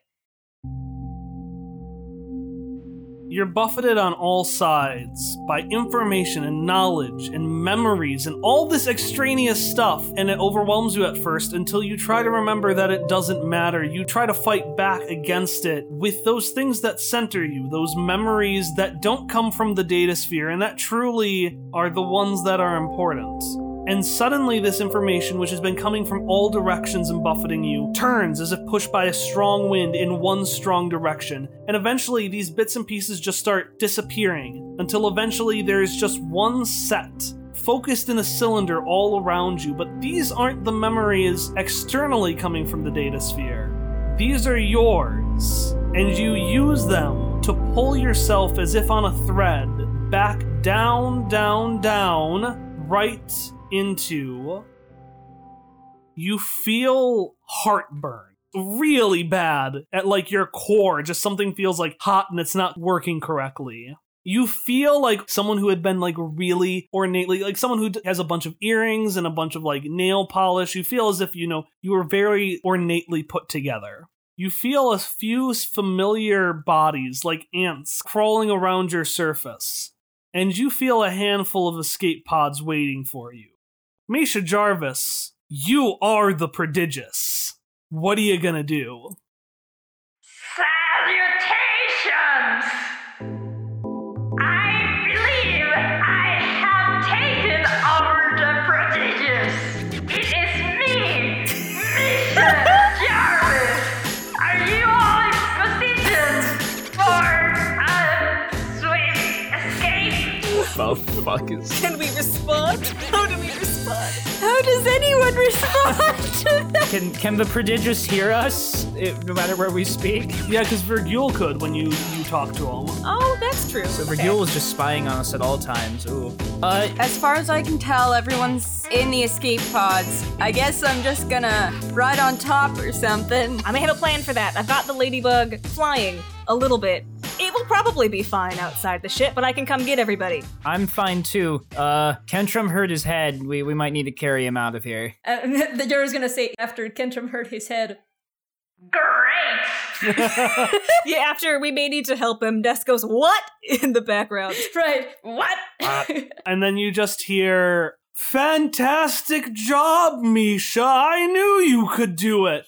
I don't know how I did it, I think it worked now. You hear Sarah say, You should uh, tell them to get rid of the escape pod. Shit! I set the engine to blow up. You should let them know that I set the engine to blow up. Oh my god, you're right. Sarah set the engine to blow up, so I'm gonna come get everybody faster than I'm currently moving. Well, uh, I do believe I am currently the ship, so I do not want to blow up, but also my usual me is also in the ship, so I also would not like that for two reasons now. Oh dear. You should probably disconnect from the ship at your earliest opportunity. You guys get the ladybug up to Misha by the relay. Me and Ness will drag Kentrum up and, and meet you all there. I'm sorry, we're doing what now? Send the pods out now. What? I think she said launch the pods. Uh, Alright, everybody hang tight! And then just launch the, the, the pods. Okay. Was that a bad idea? So, you see three lights at the back of each pod activate, and they start to heat up and rev up. Like, and then suddenly all of them shoot out of the prodigious and arc like a fireworks show off into the distance right above Zev Gardens, with the notable exception of the ones your children were in, which kind of shoots down through the prodigious, bangs around, and then flies out alongside the rest of them. So it's like all of them flying out, and then you just hear this dig it, dig it, one just trying to make its way around. As you turn over and you you see those leave, Ellie, you notice that your daughter has left a little gift for you. You see that she's left her hoverboard there, which is right now next to the open wall that you can easily fly out of. It registers for Ellie. She hasn't really thought about it for a while. We're real high up, aren't we?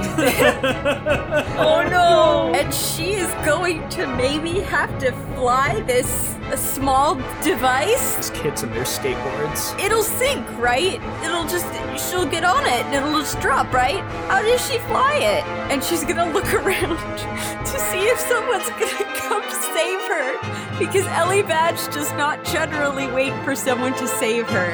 But she's kind of got her fingers crossed right now. I mean, Hopper plans to go to the middle deck first because he knows Ellie is there. Yeah, I'm gonna say Ellie, you're sitting there, you're like holding on to it, and you're like, okay, I'm gonna, do, it. I'm gonna do it. I'm gonna do it. and then suddenly the ladybug flies up and the flap opens up for you to get in. Oh, thank God. Where are the other kids? Shock, you are now at the top of the prodigious and you are making your way towards Misha. You can see that their body is very still, and you can see that there aren't actually color in their eyes. It's not gray, it's not red, it's just. Completely no pupils or anything, just white. I, I would say less white eyes and more like kind of like how you know a computer has like a light around the power ring. Mm. That's what Misha's eyes were like, and now that there's no power, there's no light emanating from it. So it's like a empty glass screens. Yeah, kind of. Yeah, like an empty glass screen. Also, we're dragging Sir Kentrum. We we far stepped down to him and we dragged him back up. Shush, ah. Ness. Ness is It's fine. complaining the whole way. Not gonna leave him to die. But he's the worst. That's true, but we're not gonna leave him to die. Why? Because I said so. God, you were really fun for a while, and then you stopped being fun. And then Shock will say, Are all the escape pods away, Misha Jarvis? I have deployed all of the escape pods. I think you can disconnect now. The ladybug will be here soon. Certainly, I will do that then. And then I will try to disconnect.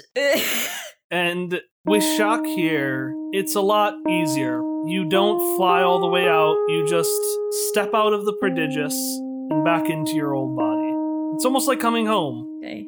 When I do that, then the first thing I do when Misha looks at Shock and and also Ness, they are going to say, "Thank you. I I couldn't have done any of this without you. It's hard to explain, but I couldn't have." Shock will smile. Ness will like brush off his arms the way that you would a jacket if you were wearing a jacket. Oh. And goes, Yeah, I'm really useful. I got Shock's staff back.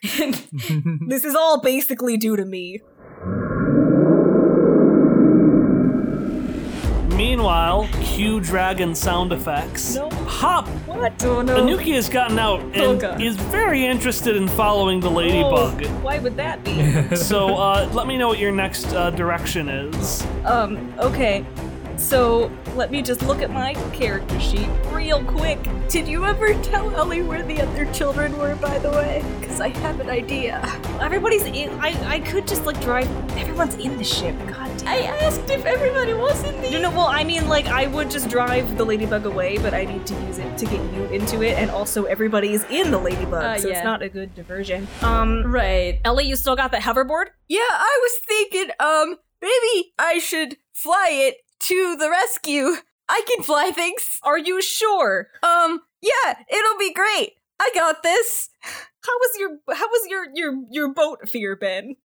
Not good. And then she's gonna, Because I can do it if you. Try to fly the hover thing. Hopper's as as she, I like to think as she's going out, Hopper's like, I can do it if you don't want to do it. Oh my god, she's gone. So Ellie, you are making your way up to the kids. Hop, what are you doing? I my thought was the hoverboard was going to be the distraction. Oh, That's he was gonna get in the hoverboard and just like skate away. I don't know. He was just gonna distract and then some like make it run into the already exploding ship and then somehow make it back onto the ladybug. That was his plan. That's why he asked. Well, the Z Drake is still very fixated on you. So what are you gonna do? So Ellie just left right with the hoverboard and she's going up to get Shock and Misha. Yeah. Does does the Z Drake count as a non-boss target? No. Fuck. Are you gonna designate it as guilty? No, I have a small bird that will send a non-boss target into next morning. You are guilty. you dragon. Bird. All right, so I guess I just try to dodge it. I'm just gonna try to dodge it. Okay. Are you trying to make your way away from the prodigious now? Now that I know that extraction for Shock and Misha is happening, yes. Okay. Uh, give me a roll. All right, I'm putting effort into this. What kind of effort would this be? Uh, an elector speed. Okay, we'll do in. I'm gonna do three levels. Here we go. Uh, new die. I've gone through five of my d20s tonight. Seven. You go to escape, and suddenly you hear as metal scrapes into the back of the ladybug and pulls off the like very back of it. No one gets pulled off, but uh, it now has no butt. the back of it is just torn off, Oh, this isn't good. No. and you can like feel the wind around you. No. Meanwhile, Ellie, roll me intellect to pilot this thing. Oh no. I actually mm. now have my highest pool is intellect right now. Yeah, we're not doing so hot. I feel fine. Shut up. Isn't a rule that we can't reroll ones? Oh no, Ellie, no, No. It is a rule. I thought so. So you This is how Ellie dies. you pilot your way up and you make it to the babies and you're like, I'm I'm coming. You're finally getting used to it and comfortable with it, and you go to land and you flop on the ground and the hoverboard hits the edge of the ground and Oh spirals God! off Oh my god! into the abyss. What? no Oh my fucking god. So he's hoverboard, though. no. It's all right, Misha Jarvis. They're coming to save us. Oh, Ellie's right next to you. Oh, I was um gonna rescue you, but um I didn't. She says unnecessarily, but I didn't. It's all. It's all right. It is okay. El- it, it, it's it's okay. Um, Ellie B. Um, we'll find a way. We always do, right? It'll be all right, Ellie Badge. Hopperscotch is still out there. Jesus Christ.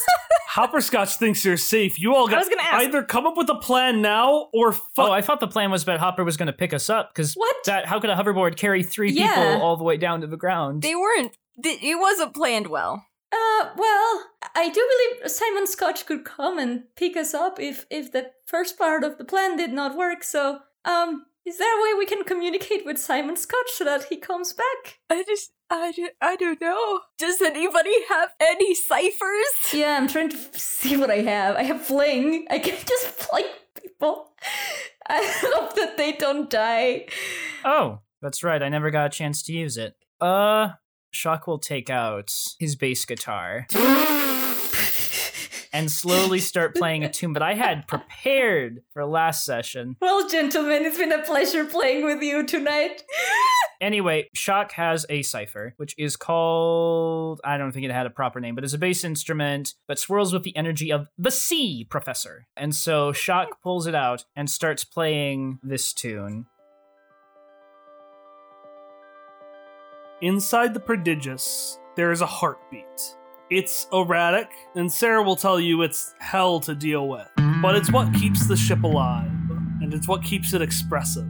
The engine of the ship starts beating faster and faster and faster as the heat and the light inside intensifies. And the light and the heat starts to seep out from the sides of the engine before suddenly, in a burst, this energy and life explodes outward, taking all of the unnecessary parts of the ship to oblivion with it, reaching out at the ship and then further outside of it.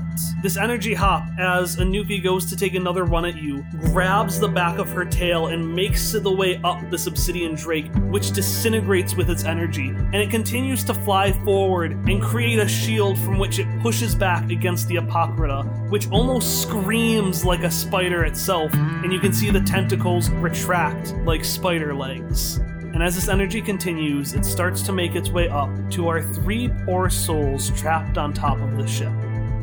And that's when the sea comes. You see, quails are peculiar creatures. Being both quail and whale, bird and sea mammal, they come from two worlds but don't really belong to either. They can't swim in the water nor fly in the air, and by all conventions, that makes them failures. But if fitting convention was the only metric of success, you wouldn't be here. And as you play your song, Shock, the power of the sea surrounds the quails and inspires them to try something new. So you watch as the flock forms a large cloud like shape, surrounds all three of you, and picks you up and off of the prodigious. The quails aren't flying, they're swimming through the air, and they gently carry you to safety as the prodigious is completely engulfed in flame.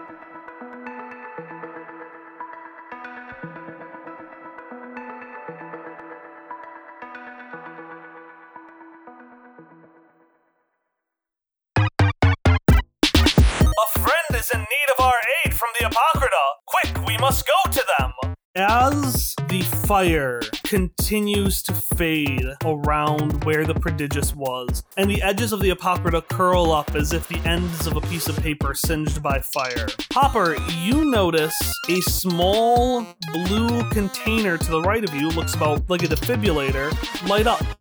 And you realize, wait, this is the thing Mako gave you at the very beginning, the thing that could be used to help someone who got taken over by the spiders. And at the same time, all of you see in this war between the light of the flames and the shadow of the Apocrypha, down in the ruins where a few bits of rubble have started to lay to rest, two figures at the ground. Can I can I can turn the ship back now, right? Yes. Because part of the reason Hop left was because there was a dragon attached to the back of his ship, and that was just maybe going to kill everybody on the top of the ship more than going down with the ship. So now that that danger is gone, he's going to go back into the explosion, hoping his friends survived said explosion. So about face, there he goes. Uh, and does everybody else uh, in the in the quails go there as well? Yes. Are we steering them? I, I, can I see them on the quails? I mean, Shock is playing the bass. I'm gonna pick them up before going down to investigate the thing. All right, so your ship is now filled with four friends and many quails. Oh, they're in the ship too. Hop won't say no. There's just so many people in the ladybug now.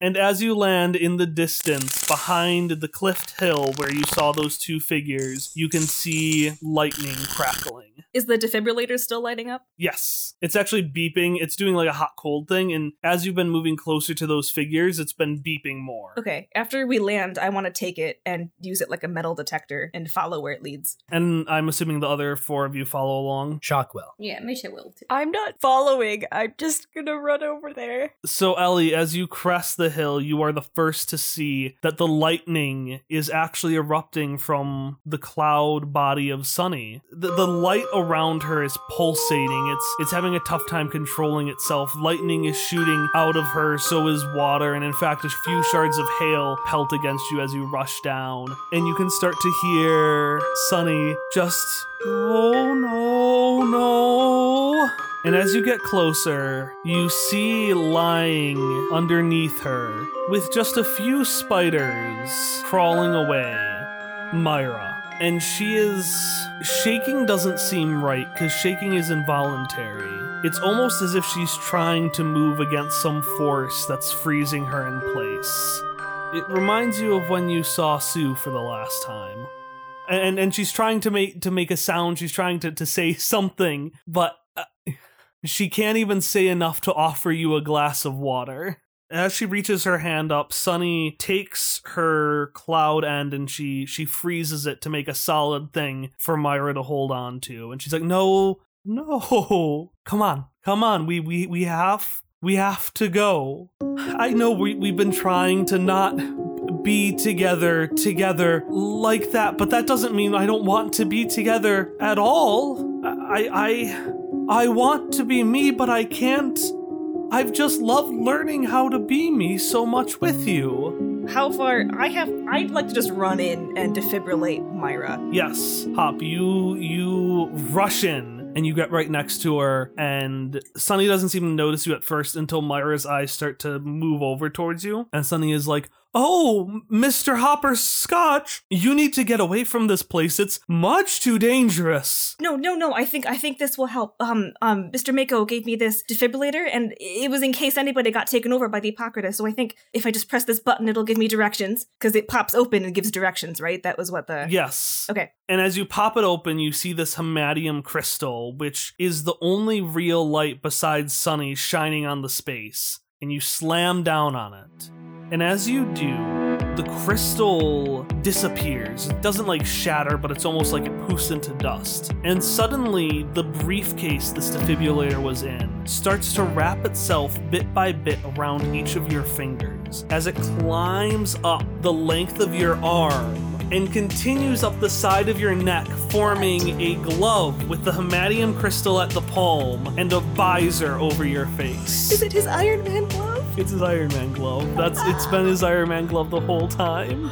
I love it. And as the visor goes on, suddenly a series of calculations of images start to go over your vision, and you hear a familiar, friendly voice say, Well, hello there, friend. All right, today we are going to save somebody's life, but I need you to listen to everything I'm about to tell you. Okay. You might want to take down some notes on a piece of paper. I'm just kidding. You're using your arm to save somebody's life. All right, so the first step you have to do is you have to take your hand and you have to wrap it around in such a way that you can and Hopper, you, you hear almost like the world's friendliest ghost. Mako's voice starts to fill your ears as he, in an indirect way, starts to fill your vision, and he provides you instructions on how to safely extract the spider. So, I follow them. all right, it's going to be a tricky process, but I believe in you.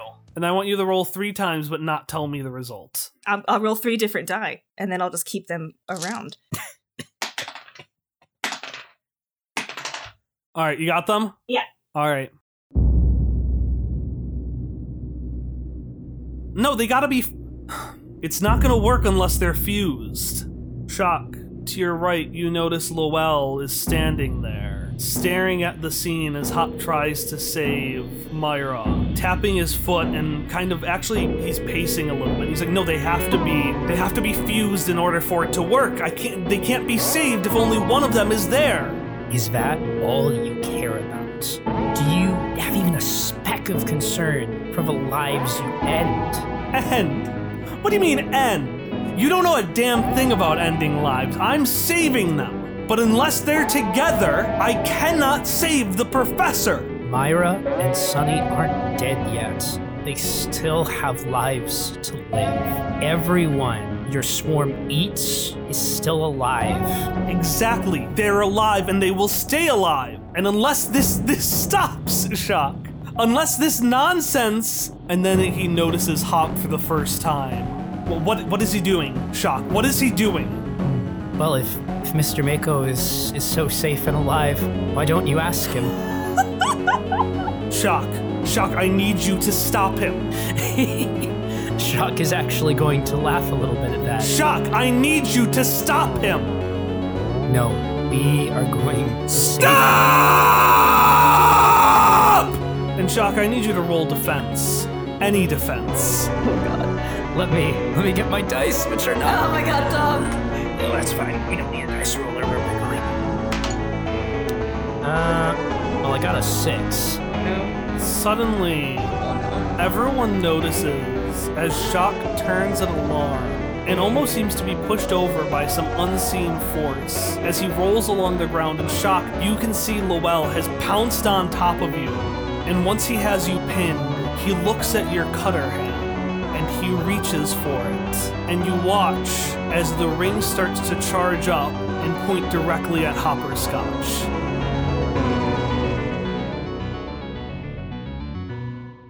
Am I permitted to make additional rolls to try and counter this? Yes. I'm gonna say uh, him pushing you over and moving it to point at Hop was your roll. And I can use intellect for this, correct? Yes. I'm going to use four levels of effort on this one.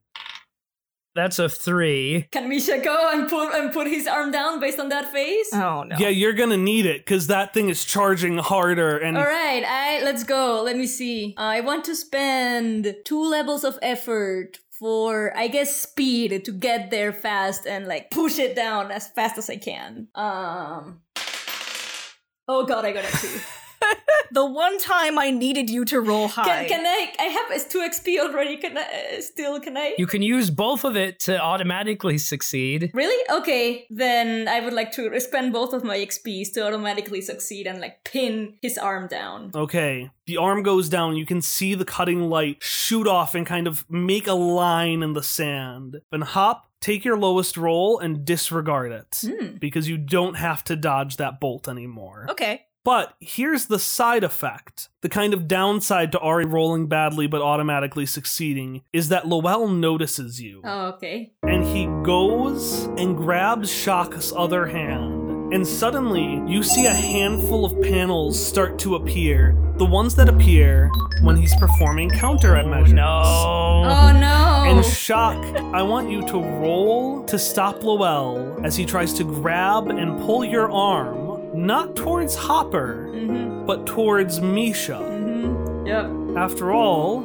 if Misha really is Stratic life inhabiting a machine, couldn't one argue that they're always an ongoing Numenera effect? Oh, well, I'm going to use this against you someday. Next time we fight anything mechanical or stratic, Shock is going to once again use all levels of efforts and through like gritted teeth say, Don't you dare. Motherfucker. What the fuck is this? I rolled a five.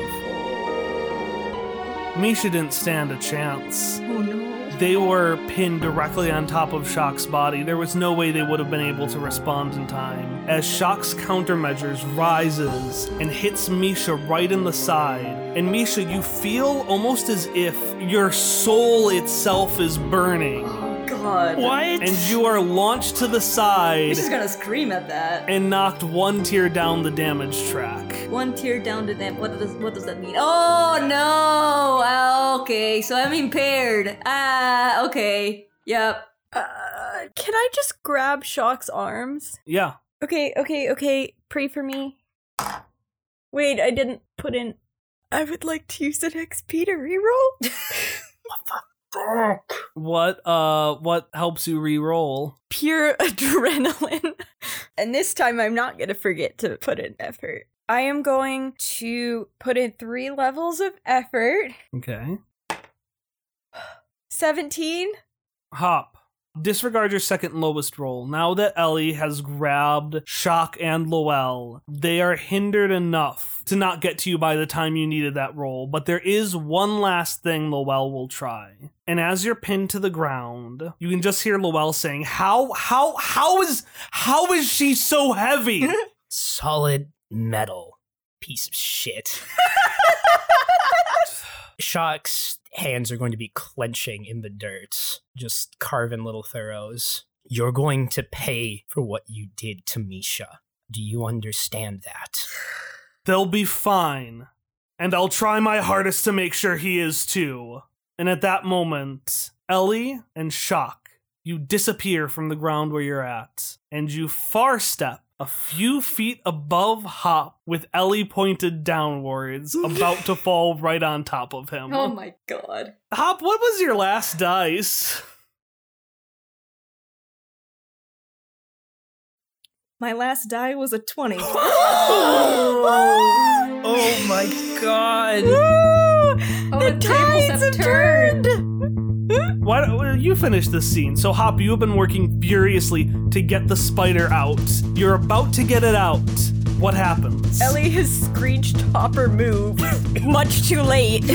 I like to think that he's so close and he's like using the laser fingers to get the spider out and he's a second away from doing it when suddenly a shadow appears over what he's working on that definitely wasn't there before. So he stops for a moment, looks up, looks back down, twists his arm and turns it into like a barrel roll where he drags Myra with him while taking out the spider using the velocity. Oh, God. So cool. As you land on the ground, Lowell stands up, confused why no one is there. And he looks around. And he just sees you, Hop, holding a coughing Myra as your gloved hand reveals a small obsidian spider and smashes it. Yeah. And he's just like, no, what? No, what? Why? What? Why would you let me get this far and and stop now? Now everything. And he looks up at the apocalypse. Now everything is jeopardized. Do you know how many lives are on the line? We have some idea, yeah. And we're gonna make sure you don't take any more. And with that, Lowell disappears. And Shock is breathing heavily, almost crying, you know, from the shock of just being puppeted around like that. Is going to crawl over to where Misha fell and desperately for the mental link try to contact him. Misha Jarvis, are, are you alright? Please, can you answer me? Uh, I'm, I- I'm okay, Shock. Is is he gone? I think he is for now. I don't know when he's coming back. We should ensure that he doesn't come back. I don't know if there's a way we can stop that. We'll find a way. I promise. Thank, thank you, Misha Jarvis. I was, I was so afraid, and Shock is going to s- hug Misha and, and hold them close. Oh. Misha will hug Shock back. Yes, I understand what you mean, but I will be here for you. And then Shock kisses Misha on the lips. If that's okay. That's suitable. And then Shock will back off and say, I, I I'm sorry if that was weird. That that's a I think a, a human a human custom that people do when they uh when they like each other a lot. Oh, well, I liked it a lot. and they will kiss Shock back. Ah. And across the space, a few feet away, with a bewildered hopper scotch between them, Sunny and Myra do the same.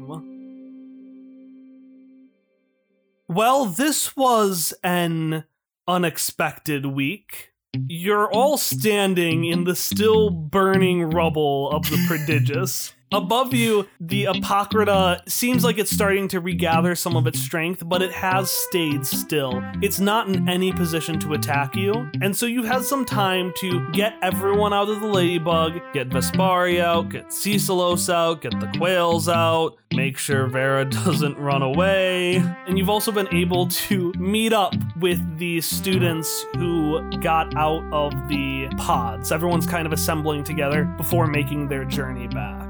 And Ray kind of looks at all of you and says, I can't say that you have really benefited the students taking the course, but, and she turns over to Ellie, I can't help but love it.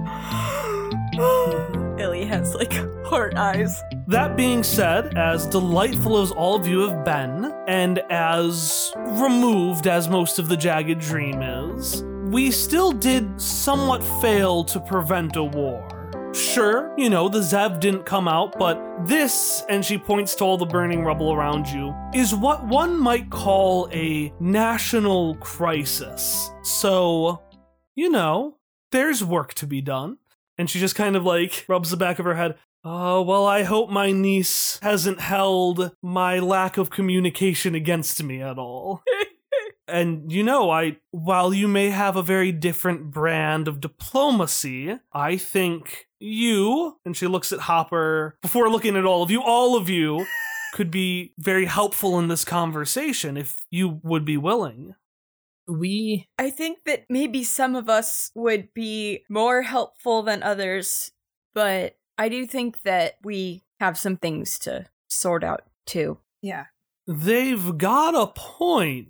And you can see Sunny, who's just kind of perched on top of uh on top of Myra, maybe like almost like a bit of puffy cloud hair. and Myra adds, Yes, I, I I agree. Um, you know, so far we've been the only ones who have really been thinking about the Apocrypha, and we've kind of had our heads in the clouds a little bit. And I think we've been so focused on preventing that that we haven't focused on, on the things that we can do. What we're saying is that if there's any bunch to outdo the heroes of Navarene, and Sunny and Myra both roll their eyes a little bit, it would be you group, you bunch. It would be you. You bunch. You bunch. you four. What about you four? Well, what about Ness? Oh, Yeah, he count. I count. Fine, then you five. You five then. I'm gonna help kill the spiders. that was all out of character. God damn it. Shock doesn't actually forget about Ness. Um, Shock is just going to say, "We we want to help as best we can, but we may have our own fight left to finish." And gesturing at the not entirely dissipated storm, Shock's voice will just get real low, and he'll say, "He's not going to stop until we we finish this for good. We have to put an end to his plans." You can stay here and stop wars, but I think we need to find that artifact. We need to put an end to the Apocrypha for good this time. Yeah, they all need to go to the eastern edge of the Bad Danu forest in order to get Red's blessing. And everyone just looks over to Jesse, perplexed. And they just turn and say, What? I've been in Professor Myra's class all semester. Oh my god. All semester. Have you been teaching this to everyone? All semester? Three days. You were my mate of room these past days, and you did not inform me of this fact, Jesse. What? No, I said it many times. Although I don't remember who I said that to. But with two places to go, how will we know who goes where? And you can see Zoe has, has joined the just mob of people as well. Zoe, I kind of think that your skills might be better placed here with Ray and Sarah and the others. It is true, you are very intelligent and a diplomat, not engaged in the art of wars like I, the reformed Vespari. The reformed Vespari. God, yes. And Everett, who is also there, laughs. he just laughs. And Megan laughs as well. And Sunny jumps in and says, Well, well, she does have a point. And Myra continues, It's true. Lowell, he wants us. So long as Shock knows where we are, wherever we are is in danger. But, but, if he doesn't, well, then Lowell can't really do much of anything, can he? He can't go attacking, and she points up to the cloud. He can't just go attacking towns however he likes, and, well, he needs Shock. And the smaller group Shock is with, the less people he can use as leverage. Well, yeah, and um, well, we we gotta. And Jesse grabs Everett's hand and looks at him. Uh, We we need to kind of take a a a br- break. I think that's the word. Is that the word? And Everett just nods his head. Yeah, we need to take a break. From adventuring, right? I feel like you should specify that before viewers start panicking that their relationship is done. Oh no. Yes, from adventuring. And hey, while you wait for them, you could hang out with us. And Zoe looks to Sarah and to the entire group of friends that you've made as tears fill her eyes, and she just swoops in and gives Ellie a hug. Well, that's ideal because in something that's very rare to her, Ellie was already going in for a hug. You know, I I don't have any right to ask it of you. I know you kind of already offered, but can you make sure to keep an eye on her while I'm gone? And Ellie is going to be asking Sarah. And Sarah turns to you, and her expression immediately sours, and she crosses her arms and she gives a very serious, solemn nod. But she can't help but have a small smirk appear out of the corner of her mouth. All right, so everyone goes and makes their way. Um, what happens is we have the Brackleberries and Zoe and Myra and Sunny are going to go off someplace in the Steadfast to run basically a peace conference in order to kind of undo all the damage the Jagged Dream has done. Jesse and Everett are going off. I think they're going to go back to Navarene because Jesse still technically does work for the Queen, and so they need to get out of that job. They need to resign and maybe look into a new, calmer line of work. And Vespari is taking his new reform show the only place he knows the road. Is there anything any of you uh, say to them or any of the other students or faculty before you go? Should I go first, Hallie? Yeah, go first. So Ellie stops by to thank Megan profusely. Make sure she's okay, first of all, but also thank her because she saved her baby. Oh, not a problem at all. After all, I've heard fried fish is a delicacy, and so I guess I'm even sweeter now. Ellie looks slightly panicked and then does like a. Is fried fish sweet? I guess I'm even more savory now. Sweet it is! and I want to stop by Jesse and Everett. okay. I just wanted to, you know, wish you good luck and um apologize for pushing so much because it may have been slightly um overbearing. Yeah, well, you know, you know, you're still not mauve, but I'm glad you were around. I wanted to see if you could take care of something for me. And Ellie's gonna reach up into her hat and let the little thimble Oh. come and set on her hand. For preference, this was the little robot thimble Emily spent an XP to get at the end oh, of Oh, yeah. questionable measures. And hold it out to Jesse and Everett. Can you take care of her for me? Oh. Everett holds this thing so delicately and is like, well, and he's tearing up. How am I supposed to help her if I don't even know her name? And then Hop, what did you want to do? He's also offering his hand for a goodbye handshake. Jesse, um, I just want to say that look, you and Everett deserve this break just so much. Thank you for all of your help since Charmin Day. I mean, I I really appreciate it. I I really admire you, and I hope everything goes well for you back in Charmin Day, not working for the Queen anymore. And I hope to see you again when this is all over. Jesse goes to take your hand. Well, uh, yes, yes, I, I'm excited to see you too again, Mr. Hopper. And goes for a very, like, excited handshake, but they're restraining themselves. They're professional now. And they grab your hand, and it starts vibrating and shaking with this untapped energy. And then they just break.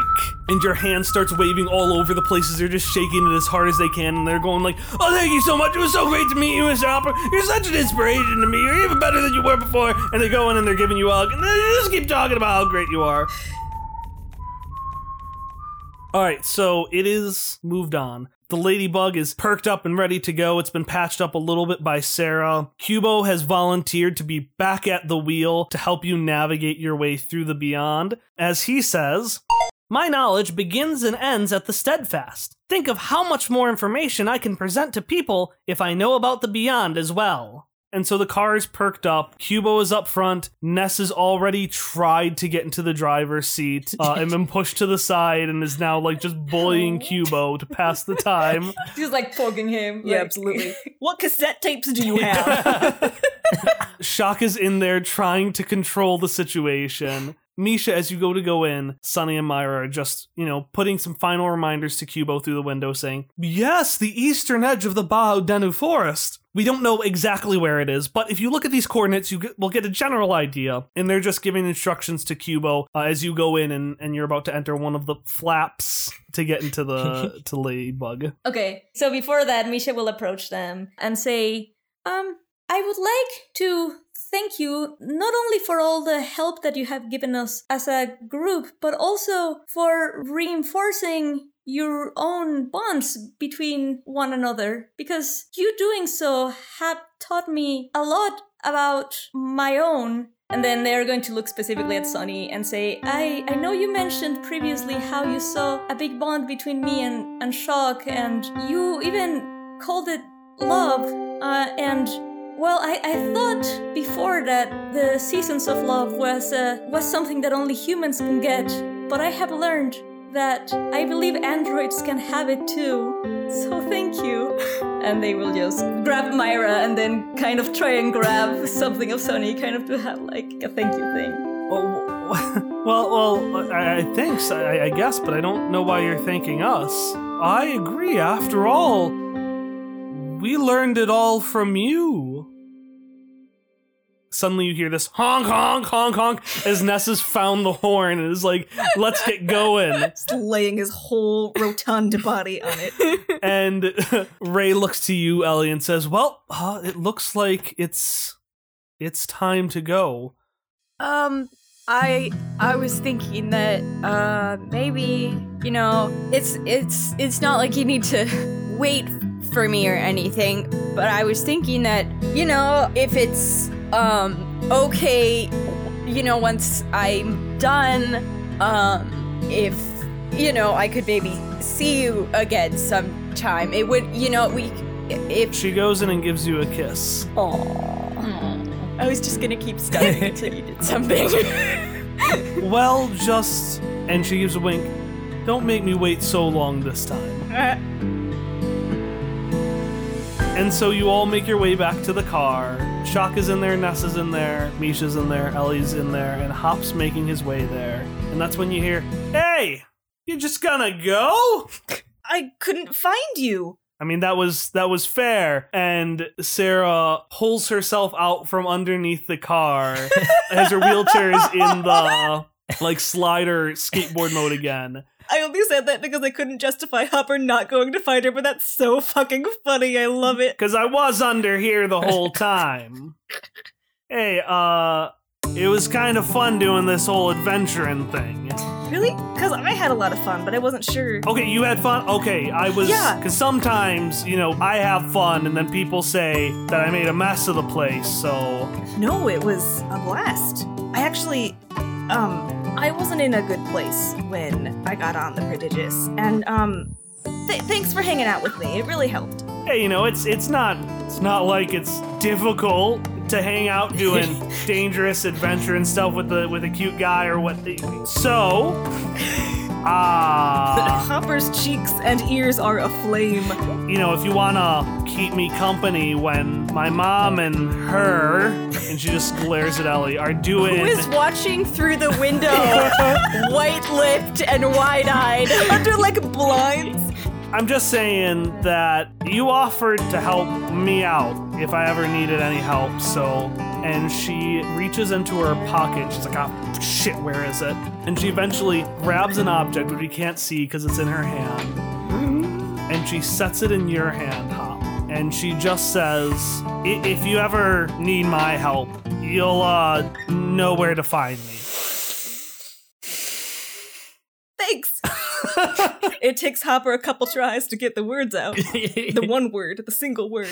He's like, I, I, I'm gonna miss you. so I, um, yeah, would love to hang out after. I'll, I'll, I'll, I'll, I'll probably end up needing your help at some point. Shock, honk the horn. Ness obliges. and Chitters, who was attached to the side of your face, jumps off and skitters up Sarah's arm, and she just says, "Well, um, I guess that's that then." yeah, that's that. Uh, and then he he goes into the car and then sticks his head back out and goes, "Bye," and then goes back in. And she just cautiously raises her hand and waves as the ladybug heads out. The first rays of sun illuminate the horizon as the ladybug makes its way away from all of your friends, all of the bonds that you form, and out into the scary world of the beyond, towards the thing that will help you finally settle what's going on with the Apocrypha. Because there's a lot that's unresolved. What's going on with the Apocrypha? How will Shock live with Lowell? Just what's going on with Misha?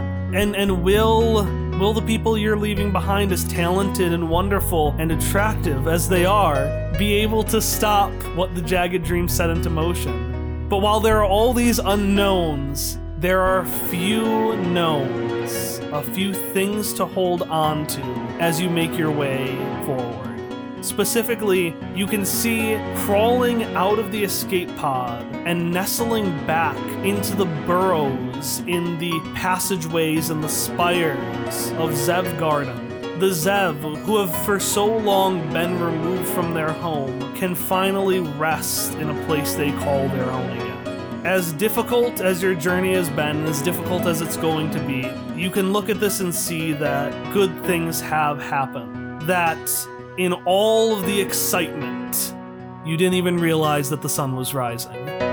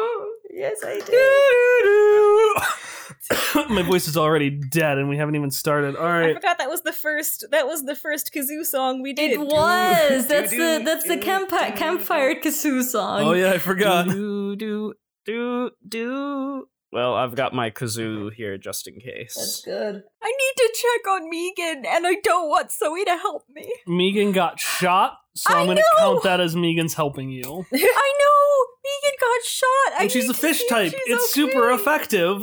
No. God. No. Fish type isn't even a type of Pokemon. No, but she got shot with electricity. Water type. No. I actually, that was the only part that I was unclear of if you stabbed yourself with the spear or stabbed the previous host with the spear. Well, there are two ways to try it. One of which you'll be relatively okay if you're wrong, and one of which you won't be okay if I you're wrong. I wasn't wrong. suggesting I stabbed myself with the spear.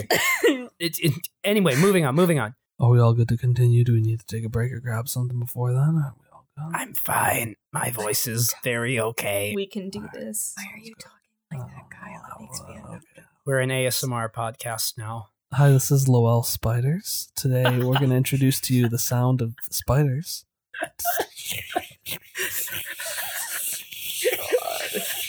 And then here's the sound you make after you've been consumed by the spiders. It's nothing because you get frozen at the end of all of it. You gonna be okay, Tom? I didn't even register a single word you said after Lowell Spiders. I ju- my brain just shut down at that. We're gonna hear like booting up. Shock will still stand up and say, "I don't know if you can still hear me when you when you do your vanishing act, but we'll be seeing you again." He, uh, you just hear a voice say, "I can't hear you." Fuck you. Um, I don't know if actions are like a thing that we can do right now, but can I activate my defend the innocent on Shock? yes. I activate my defend the innocent on Shock. You are innocent, Shock. You're innocent. I just, I just like shock falls to the ground. You are innocent. What is happening right now? That's why I specified the way this looks. La Femme Rouge. Is like he just crawls a little bit. La Femme Rouge, Le Garçon Bleu. I think I'm accounting for everyone else. Okay. Yeah, where's this party? Jesus Christ. What if Aspari becomes the new patron? No. Let's make that happen. Sorry. Was that okay? Was that like That's fine. hurt his wrist and That, That's- that's I, yeah. I don't mind bones breaking for some reason. I don't know. This Nina's a tiny little cast. He's a little tiny cast. He's adorable. T-Rex arm. Well, assuming the Indian lives, assuming we get out of this alive. Ness flashes finger guns with his clamp hands at Ari. I mean Misha. I was just looking at Ari. She was smiling.